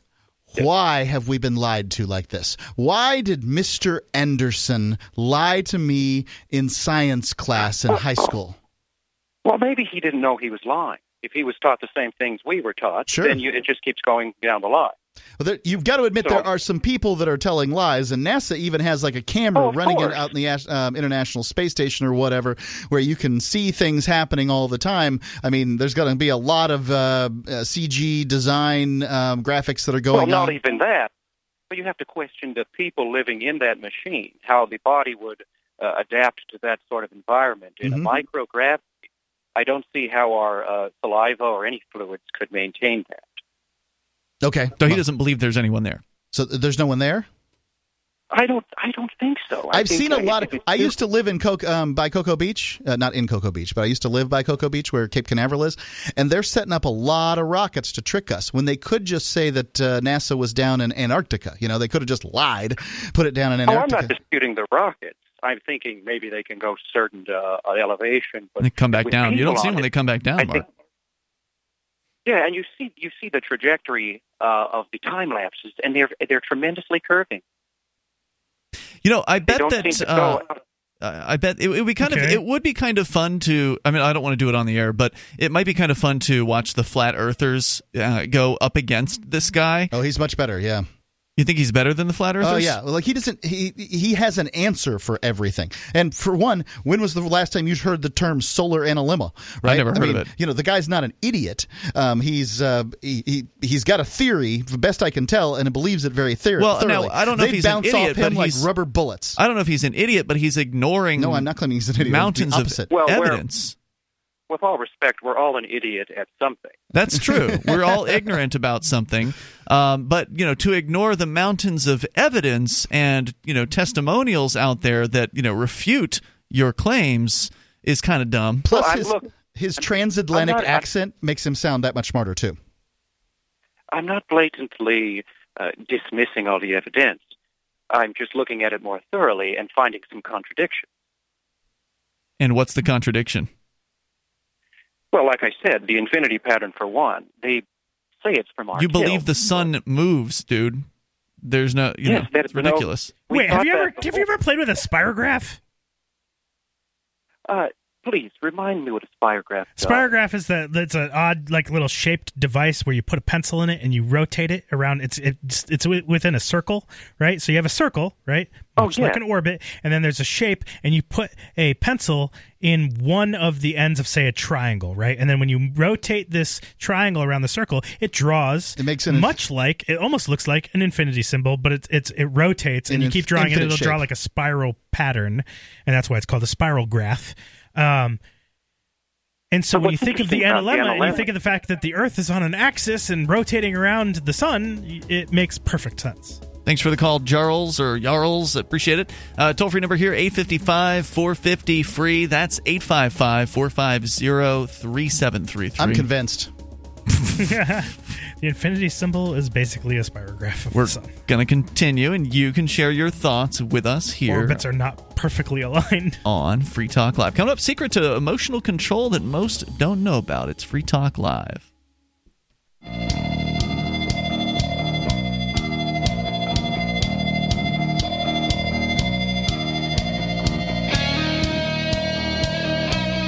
Is Free Talk Live, and you can dial in toll free and join us here. Our number is eight five five, four five zero, free, eight five five, four five zero, three seven three three. You know, we're going to get back to the ISIS thing, but I wanted to change gears here for a little bit and uh, talk about what Johnson had brought in to discuss here tonight, the secret to emotional control that most people don't know about. We're going to get into that. Your calls and thoughts welcome. Also, don't forget you can save big time on your purchases at Amazon by going to save it purse dot com. If you've got cryptocurrency like Bitcoin. If you don't, sorry, you can't save big time on your purchases. So this is a good reason to start investigating Bitcoin if you have not yet taken the time to do so, because I'm dead serious here. You can save twenty percent easily on pretty much every purchase you make at Amazon. That's been my experience recently at save it purse dot com. I saved as much as thirty-three percent recently because I was really patient with one item. The, right. the higher the price you request discount, the longer it might take to fulfill the order. But most of the time, twenty percent, that gets fulfilled within a day of me putting it up on the site. Right. Your your choice to not get into cryptocurrency, specifically Bitcoin, it's costing you. is costing you and your family every day. Right. So uh, you can learn more about Bitcoin, of course, at bitcoin dot com, but they do accept other alternatives to Bitcoin, some of the altcoins through their shapeshift option at uh, Save It Purse. Save A T Purse. You go to save it purse dot com. You can get started there. It's super easy to do. I've been doing it for like two years and more than two years, and it's been fantastic. I've saved about seventeen hundred dollars. I just checked the statistics a couple of days ago on how much I've saved. It's all stuff I was going to buy anyway. So why not save ten, twenty percent on the stuff that you want to get? Go to save it purse dot com, save a t purse dot com as we continue with your calls and thoughts. We got a Michael. He's in Orlando. You're on Free Talk Live. Hello, Michael. Hello, Michael. In Orlando. Going once. Michael in Orlando, going twice. We're going to put Michael back on hold. Maybe he's in a bad cell. Johnson, uh, psychology blog, is that where we're going here? That's right. Yep. All right, what do you got? Okay, so it's the secret to emotional control that most people don't know, and it's, you know, one of these things. I th- thought this was a particularly good one because it's really sort of obvious, but it's it's simple, and uh, but it's it is something that I don't think that most people know or get. All right. Um, so better emotional control, it's linked to lower levels of depression and anxiety. Um, and the key to emotional control is to be flexible, new research finds. So if you think about, you know, when you are feeling the least sort of in control of your emotions, mm-hmm. there are usually situations where your uh, control and freedom is kind of limited, right? I mean, that's when you st- you're frustrated. Most people start to get, you know, emotionally kind of out of control. Yeah, your options are are restricted, so you're you get run mad. by you're run by your emotions as opposed to right. you running your emotions. Right, exactly. So, and that's just, you know, naturally there. So how, how do people who deal with their emotions better, how do they deal with those situations, right? Well, people with lower levels of depression and anxiety tend to vary their emotional control strategy successfully depending on whether the situation can be explained. Doctor Peter Koval, one of the study's authors, said, "Our results caution against a one-strategy-fits-all approach, which may be tempting to recommend based on many previous findings regarding reappraisal as a strategy for regulating emotion. Simply using any given emotion regulation strategy, more or less in all situations, may not lead to the best outcomes. Instead, contextually appropriate emotion regulation may be healthier." So let me explain, because I yeah. know that was that probably complicated. Um, for the research, people were tracked over a week. They were asked to indicate how they managed their emotions, and how much control they had over the situation. People with the highest levels of mental health tended to change their strategy more based on how much control they had. So in other words, um, when, you know, control was increased or reduced, they changed strategies. So people who were tended to change how they managed their emotional control or their, their emotional um how they explained it to themselves. Right, how they managed their emotions based on, in other words, I've got a lot of control of this situation. I'm going to manage my emotions this way. I've got very little control of this situation. I'm going to manage my emotions a different way. Okay. So they manage their emotions very differently depending on their level of control in a situation. So you might, you know, for example, um, you know, we, we know some people who would probably go into like dealing with a cop or a government situation, uh, and they might not change their emotional managing management strategy at all, and they just have emotional outbursts and freak out, and that's not a very good strategy for dealing with that situation. That's mm-hmm. not going to get you ahead in life. Um, now, that might work um, in situations where they've got a lot of control over the situation, though, where they do have a lot of control, you know, and they, they are able to deal with the situation. Maybe that get, ends up getting them their way a lot, but if they don't vary their strategy, it becomes a problem. I see. Okay. So they say, okay, so when they had less control, this is what the article says. When they had less control, in other words, they couldn't change things. They tended to reappraise the situation. Reappraisal involves thinking about a situation in a different way, for example, I've been rejected romantically, but at least I tried. Maybe next time I'll be more lucky. But when they had more control, in other words, they could do something about the situation, they tended to avoid thinking differently. The study's authors write, "We found that people with higher well-being increased their use of reappraisal as context became less controllable, whereas individuals with lower well-being showed the opposite pattern. The reason reappraisal is bad when you have control is that it stops you from doing something about the situation." The study's authors explain, when a situation can be directly changed, reappraisal may undermine the adaptive function of emotions in motivating action. So when you're talking about re- reappraisal, you're talking about, are you reappraising your options or are you reappraising your emotional, emotional. approach?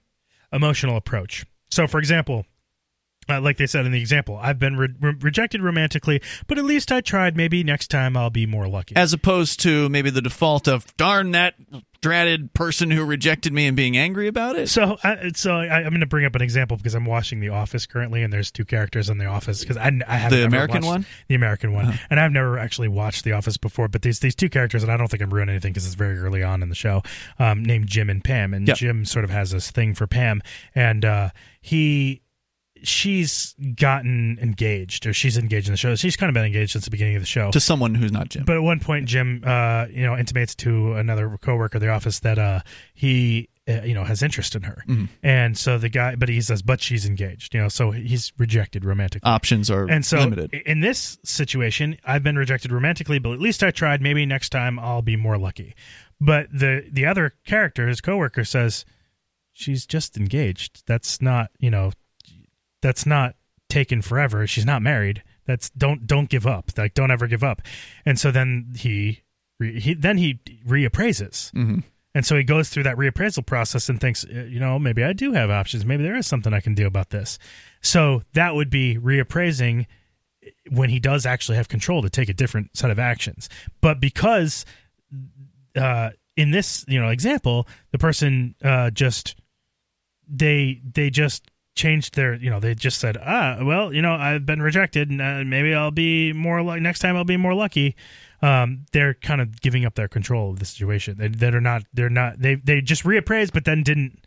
They just assume that they don't have control. So that's where it would be bad. Hmm. Okay. Um. So uh, they say, okay. So, um. When a situation can be directly changed, reappraisal may undermine the adaptive function emotions have in motivating action, right? So if you can change a situation, right, if you just reappraise, then you're not going to be motivated. You It takes away that motivation. Um, Let's continue with this here yes. in moments. Yeah. Uh, the toll-free number here is eight five five, four five zero, free. I, I find it a little confusing. Um, well, we'll talk about so, it. So, yeah, I want to get uh, a little further into this here and get Mark to weigh in. Uh, eight five five, four five zero, free. That's eight five five, four five zero, three seven three three. You can take control of the airwaves. If you want to weigh in on this, you're welcome to. It's Free Talk Live. D V D, books, music, instruments, periodicals, computers, software, electronics, photo, cell phone, office products, home and garden, bed and bath, furniture, kitchen, pet supplies, automotive, hardware, apparel, shoes, jewelry, grocery, healthcare, sports and outdoors, toys, games, used, and more. It's a department store at your fingertips. Shop dot free talk live dot com. Get all your shopping done, get a great deal, and a portion of your purchase goes to benefit Free Talk Live when you enter Amazon via shop dot free talk live dot com.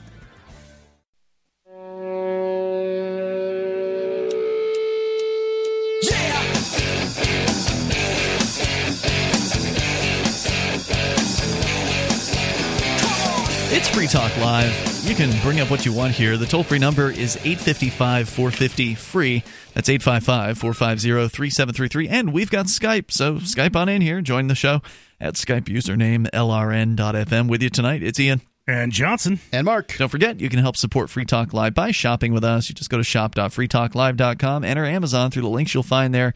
Amazon U K, Amazon U S, Amazon Canada. You click into the right Amazon for you and get your shopping taken care of. Free Talk Live gets a portion of the purchase price. So for those of you without Bitcoin, then this is your best option. Uh, it's, you know, your same regular old Amazon prices, and uh, and they're great shipping deals and everything. It's just that Free Talk Live gets cut a portion of the sale when you go through shop dot free talk live dot com. As we continue here, Johnson, you got a little bit more from the psychology blog, and uh, let's see here. This is actually the link you gave me is from, oh, okay, spring dot org dot U K. Yeah, it's a psychology blog. Okay, got it. Blog. Psyblog. Yeah, the they secret have a very to, weird U R L. I don't understand their U R L, but whatever. The secret to emotional control most people don't know. It's been a little obscure so yeah. far for whatever reason. I think the reason. last two paragraphs really clear it up. They yeah. boil down the entire article just very succinctly. All right. Here they are. When the situation can be changed, it is better to let your emotions, whatever they may be, motivate that change rather than to trying rather than trying to change the emotions, mm-hmm. right? So if the situation can if you be have changed, control Yeah, right. if if you have control, if you have in some way or another, then um, let your motivations, uh, let me your emotions motivate you. Right. So Rather for, than second for, guessing yourself. Right. So, for for example, like the example, I've been rejected romantically, but at least I tried. Maybe next time I'll be more lucky. Lucky. And in the example that I was giving from that show, The Office, that that situation could be changed. Sure. You know, she was engaged. She's not married. You still had. There's still a chance there, and. Instead, what he did is is say, you know, uh, reappraise, maybe next time I'll be more lucky, I'm going to move on, when, in fact, his emotions were that he was attracted, he, he, that should have mm. motivated the change, he should have gone after it, right? That's the better choice in that circumstance, is to follow your emotions, follow your heart, and do what you really feel is best. Um, it's in that case. However, when a situation can't be changed, it's better then to try and change the emotion. So then if he, let's say, not using the example right. exactly, but the, the example you gave was the show The Office, right. Jim and Pam, he went after her and ultimately was successful. Dead. Uh, but yeah, know, right? or, or or she said, look, Jim, I'm just not into you. Right. Then his yeah. options are no longer open right. at that right. point, and he should then say, well, at least I tried, yeah. or you know, yeah, try to exactly. take it from a more positive right, aspect. Exactly. Okay. Exactly. Yeah, that did roll it into uh, an easier yeah. uh, understanding. What do you think of that advice, Mark? I think it's good advice. You know, it's pretty sound and pretty obvious. If you can't control a situation, you clearly need to control your emotions. Yourself. Yeah. Um, if you can control a situation, you need to concentrate on how you can control that situation. Now, if your emotional response is to, uh, you know, blurt out profanities or whatever it is, the chances are good that, that you can use that uh, emotional response to motivate you, but you still need to uh, handle how you control your emotions. Right. But the, I guess the the reason why I thought that this article was particularly good or interesting is take that little bit of advice from the end of the article, now that's a little bit easier to understand, and apply it in terms of, you know, if you have this yourself or if people who you know, uh, in terms of anxiety and depression and people with anxiety and depression. Now, yeah. those, you know, I, I, I would think that this little bit of advice is a little harder to apply for people who have that sort of condition, um, you know, because they get into emotive thinking where it becomes harder to sort of internalize that sort of give and take with control. Well, people, and people, a lot of those controlling their emotions. People don't believe they can. Right. And and to and when you suggest to them that, well, you, you can, then they reject it. And they say, well, no, I yeah. can't. They feel like they're out of control, and yeah, you know, I'm you know something has done this to me, and I am this way, and this is the way I am, and I will be depressed, and I will be uh, anxious, and I can't possibly control my emotions. Right. I've been told this by people like that. Well, I, I see on Facebook all the time, and I look, I am not a psychologist. I don't know what depression's about, but the idea that essentially if you offer any sort of homey advice about depression, that you're an a-hole, right? Um, homey? Like, what's up, homie? No, homie no. as in, you know, just your life, right? So uh-huh. the suggestion that somehow you know anything about them and their problem oh, right. makes you, you know, I mean, and like, it, not only are you ignorant, but you're a rude ignoramus for even suggesting anything about it. And I... I mean, I can see how somebody who with depression, who's around a bunch of people who don't understand depression, would probably feel alienated and frustrated and a, a variety of things. At the same time, I mean, you know, somehow the world uh, is full of depressed people, and those depressed people treat themselves a, a lot. I mean, they, they manage to, you know, usually the first thing you're going to get as far as depression goes is you should exercise. You should get up at a regular time. Mm. You know, you should do a variety of things. And these are the things, by the way, that professionals will tell you to do too. It's just in many cases, it's very, it's very hard. It's hard. It's hard to get yeah. up on time. I mean, you know, if it was easy, it wouldn't be called work. Yeah. I, I mean, I'm not depressed, and it's hard for me to get up on time. So, I mean, I can understand that. Uh, you know, it's it's frustrating because we were just actually reading. Were you on the show? And I don't think you were on uh, back yet, Mark, when we talked about the uh, the placebos. Were you on when uh-huh. we talked about the placebo I don't know. effect? I've, I've, so we had a uh, an interesting article about like some crazy stuff about the placebo effect, and one of them was that placebos work for depression. So uh, you know, again, the people who've been t- diagnosed with depression, or the people who have depression, firmly believe in this story about themselves, and you can't talk them out of it. You can't tell them, oh yeah, it's just in your head. You know, you can change that. You can change your perspective and, you know, be more positive or whatever. But then when you give the example of, oh, well, here's somebody with depression. You've given them a pill for depression. Right. Turns out that pill's a sugar pill. Right. And oh, wow, it cures depression. I did it. I, had a, I was depressed for a while, and I, I treated my depression with a very strange strategy that I came up with. So not alcohol. Beam, not alcohol. Okay. A lot of people, when they get depressed, practice some sort of self-harm, right? Mm. They They, they just get into these harmful habits, doing things that are like harmful because they want to hurt themselves. They feel like bad about themselves and they want to do things. Yeah. So I decided I was going to do that to myself. I decided I was going to practice self-harm intentionally. Wow. But here's the thing. I decided to harm myself with good habits that I didn't like doing. Right.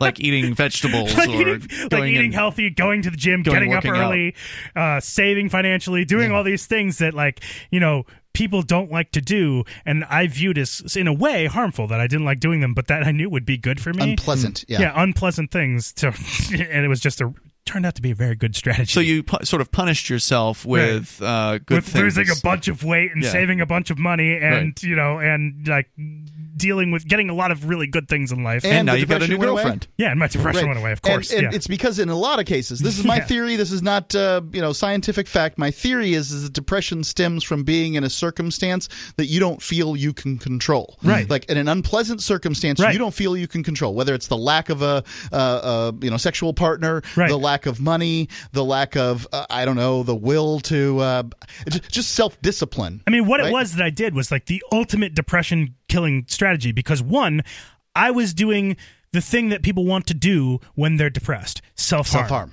But, but what I wasn't actually yeah. doing was anything harmful to myself. I was just doing the things that would make me feel a certain way that like, uh, I'm doing these things this that sucks. I really don't yeah. like that yeah. suck, and I'm doing it to myself. But what I was actually also doing at the exact same time were the, exactly the right things that I needed to be doing mm. to get my life under control and get out of the circle of depression, yeah. which I knew I was doing consciously, but I also knew consciously that I was. So it was just, if you're going to do that, if you can think of this in such a way and do that for yourself, do that if you're feeling depressed ever, you know, find, do really good habits that you hate to do. Because that's a really right. good way of kicking depression. But you're still smoking cigarettes. No, yeah. no you quit? No. You quit the cigarettes? I quit cigarettes a long time really? ago. Yeah. Okay. I remember you smoking them within the last year. Like you were smoking out on the porch with, with Renee. Maybe within the past year, but that's, yeah. it was a while okay. ago. It seems it, not like that not that it long. It seems but... to me like it's been more than a year. Really? Yeah. I think wow. it's been more than a year. All right. I don't know. Well, kudos then. Yeah. I thought you were still smoking no. cigarettes. Right on. Not. It's about the most harmful thing you could do to yourself. Yeah. Well, I suppose you, the cutting is pretty bad. Yeah, it's um, pretty bad. Yeah. Those big uh, gauge earrings, that's pretty awful. I don't think that's considered I don't think self-harm. That's harmful. Yeah, no. You don't? It's just, no, it's just. Have you seen people without a, them? It's a crime against fashion. It looks bad when you take opinion, the gauges but, out, that's for ugh. sure. Uh, eight fifty-five, four fifty. It's one of those things you can't really change your mind about later. eight fifty-five, four fifty, like free. African neck rings. We're coming up here. This is Free Talk Live.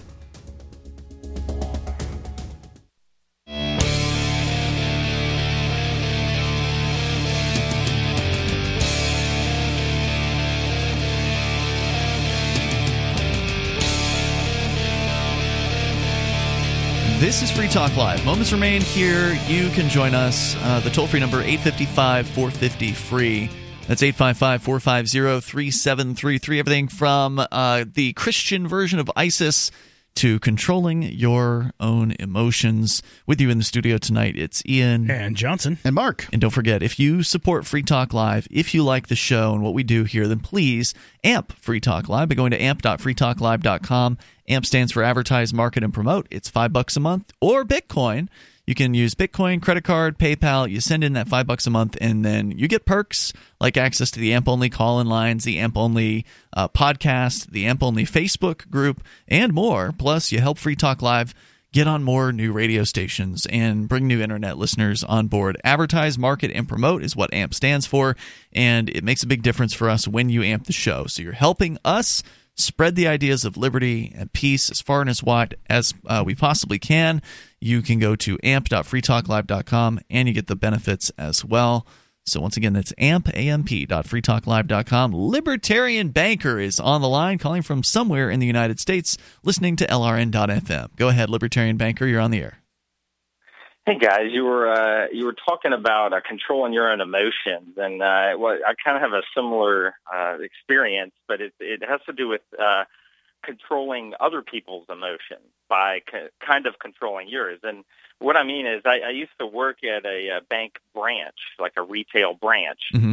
and uh, you know there would be customers coming up to the teller line, and the, you know the teller couldn't complete the transaction for them for whatever reason. And they would get upset. I mean, oh, yeah. people get very emotional about their money. Sure. Uh, and, you know, as the, the, you know, manager of the office, I would, you know, hear this going on, and I would I would come out and shake their hand, look them right in the eye, introduce myself, and I'd call them into my office. And this was part of the tactic, was to kind of get them in my territory, get them out from the public view, don't let yeah. the other customers see them screaming and stuff. And, um, you know, I would I would talk to them, uh, you know, in a real low voice, try to find out what was going on. And I would act, you know, I would try to help them genuinely. And if, if I could not help them, I wouldn't just tell them it was the policy. It was, I would explain why and why maybe this policy existed or why it was maybe risky to do this or that. So, you know, you can uh, control your, if you can control your emotions when uh, interacting with other people, they can, they will react off that. off of that, your emotion. one hundred percent. That'll help them calm down at the same, at the same time. I agree mm. one hundred percent. And this is uh, something that I, I call this uh, low-level mind control. Because if uh, my theory is that, you know, in just about every situation I'm dealing with, there's a set of words and a way that I can say those words that's going to give me the best result in that given circumstance. Because, you know, I mean, people react the way they react to, to, to given ways that you treat people. And so if I, you know, stand firm and, and uh, raise my voice and, you know, those kinds of things, that's going to have one result. It's going to escalate. If I look the person in the eye and I, uh, you know, I, I use my most convincing tone and I, you know, try to connect with them, that's going to have a different result. And so what my theory is, is that there's always, and this this is the theory that I only use for myself, right? Like I'm just constantly telling myself, because it's easy to get upset. It's easy to have an o- emotional response. That's right. Yeah.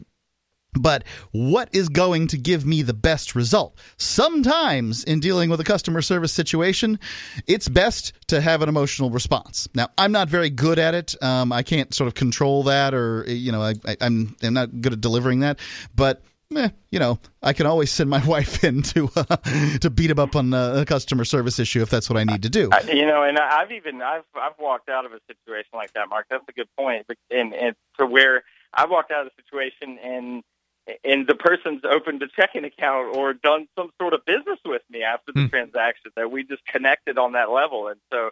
It really is just, I mean, just treat other people like humans, man. It's, I guess mm-hmm. it's sales. It's, you know, it's, it seems like another thing, just from, from based on the article, that, that what you could do in a situation if someone is getting emotional is you could offer them a sense of control, even if it's not necessarily the choices that they would want. If you're offering them choices, here's what you can do. Here's what you can do. Here's some options for you. Absolutely. Mm-hmm. That that would Absolutely. They might not have people seen those that. Options. Right. They might not have realized they had them in the first right. place. That's a great point. Absolutely. Anything else you Absolutely. Want to share, Libertarian Banker? No, I appreciate it, guys. Thanks, Thanks for the time. Call tonight. Let's go to Sarah. She's in New Mexico. You're on Free Talk Live. Hello, Sarah. Hey, did you guys notice that, you know, red snapperfish has completely disappeared thanks huh? to the B P uh, Gulf oil spill? You know, I used to see them in the supermarket, and red snapper, red snapperfish, it's a, a top-dwelling fish.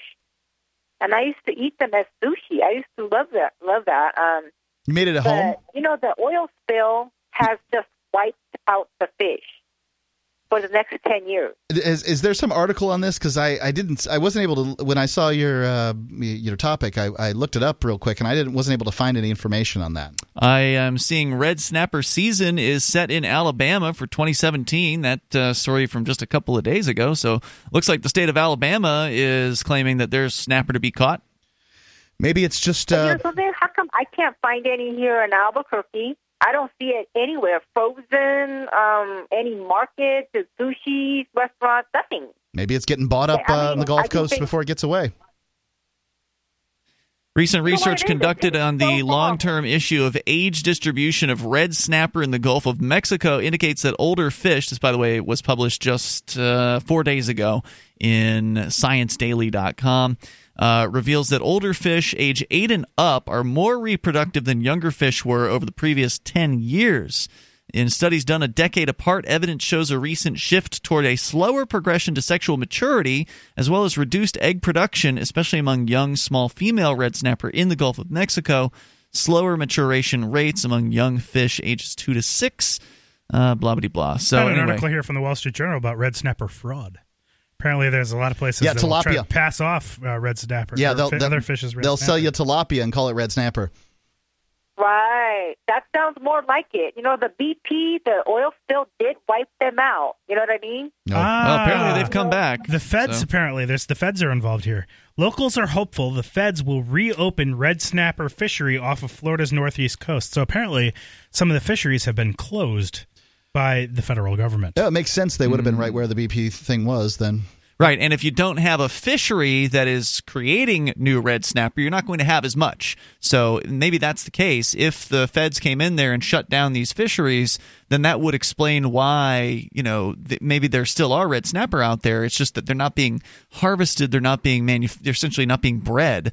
Yeah. Um, and when you have fisheries, you have a plentiful Appar- amount of red snapper. Apparently, the season remains open year-round in the state-controlled Atlantic waters between the coasts and three miles offshore. However, the regulations are different in the Gulf of Me- Mexico, and fishermen say that there are virtually no red snapper to be had there. Wow. All right, so there you go. Sarah, you can blame the government uh, for that happening. What oh, do you, you think blame about that? B P too. Well, yeah. Then never mind the oil consumption. Let's stop buying gasoline like I do. You know, I have no cars to put uh, gasoline. Do you, you use know? electricity? Yeah, I use most a lot of it's uh, put together with uh, fossil fuels. Yeah.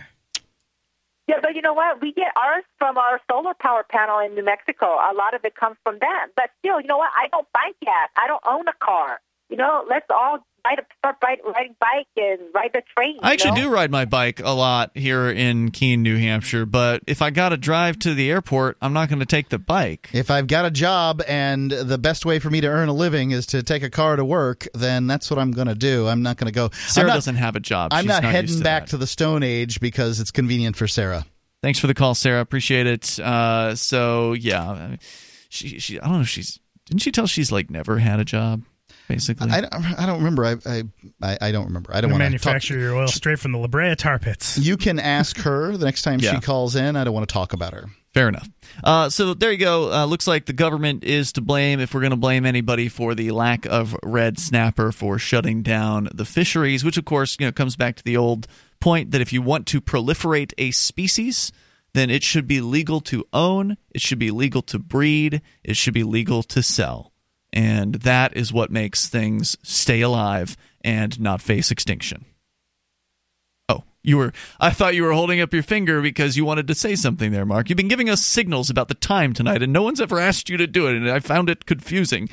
um, so anyway, uh, you can join us here, free talk live dot com. All kinds of cool features on the website. You can actually control the front page of the website. So while we're talking about animals being owned and controlled and whatnot, if you heard the news about the uh, our, our, from our former land of uh, you know from where we from whence Free Talk Live hails, the, uh, the noble sea cow has is being rec- reclassified as what? Oh, the manatee. The manatee is no longer endangered. Is now hey. um, uh, what's the next level up? It's like threatened. Threatened, yes. Okay, yep, that's so, good news, I yeah, guess. Yeah. There, apparently, there's been a population explosion, but there, I guess, a lot of the animal activists are very, very concerned about this reclassification. Yeah, God knows, it could everybody's destroy going to go kill out of right uh, now. Everybody's going to go run them over in their boats now, right? Yeah. All right, we'll see you tomorrow. free talk live dot com. The manatee's my Patronus.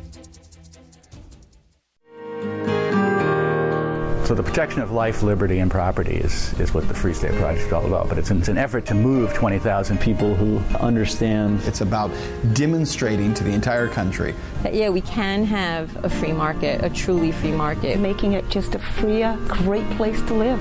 It's the world's largest voluntarist libertarian community, and it's it's only getting bigger. That's amazing, to be able to move to a place where other people like passionately believe in being free and independent. What the Free State Project is managing to do, though, is to put their money where their mouth is. It's physically getting up across the country and saying, let's go someplace and let's demonstrate the power of these ideas. There's a lot of kind of philosophy that surrounds liberty. There's a lot of thinking about it and talking about it. But here in New Hampshire, people are doing it. one oh one Reasons Liberty Lives in New Hampshire, a documentary by Free State Project Early Movers. Watch it free at one oh one reasons film dot com. one oh one reasons film dot com.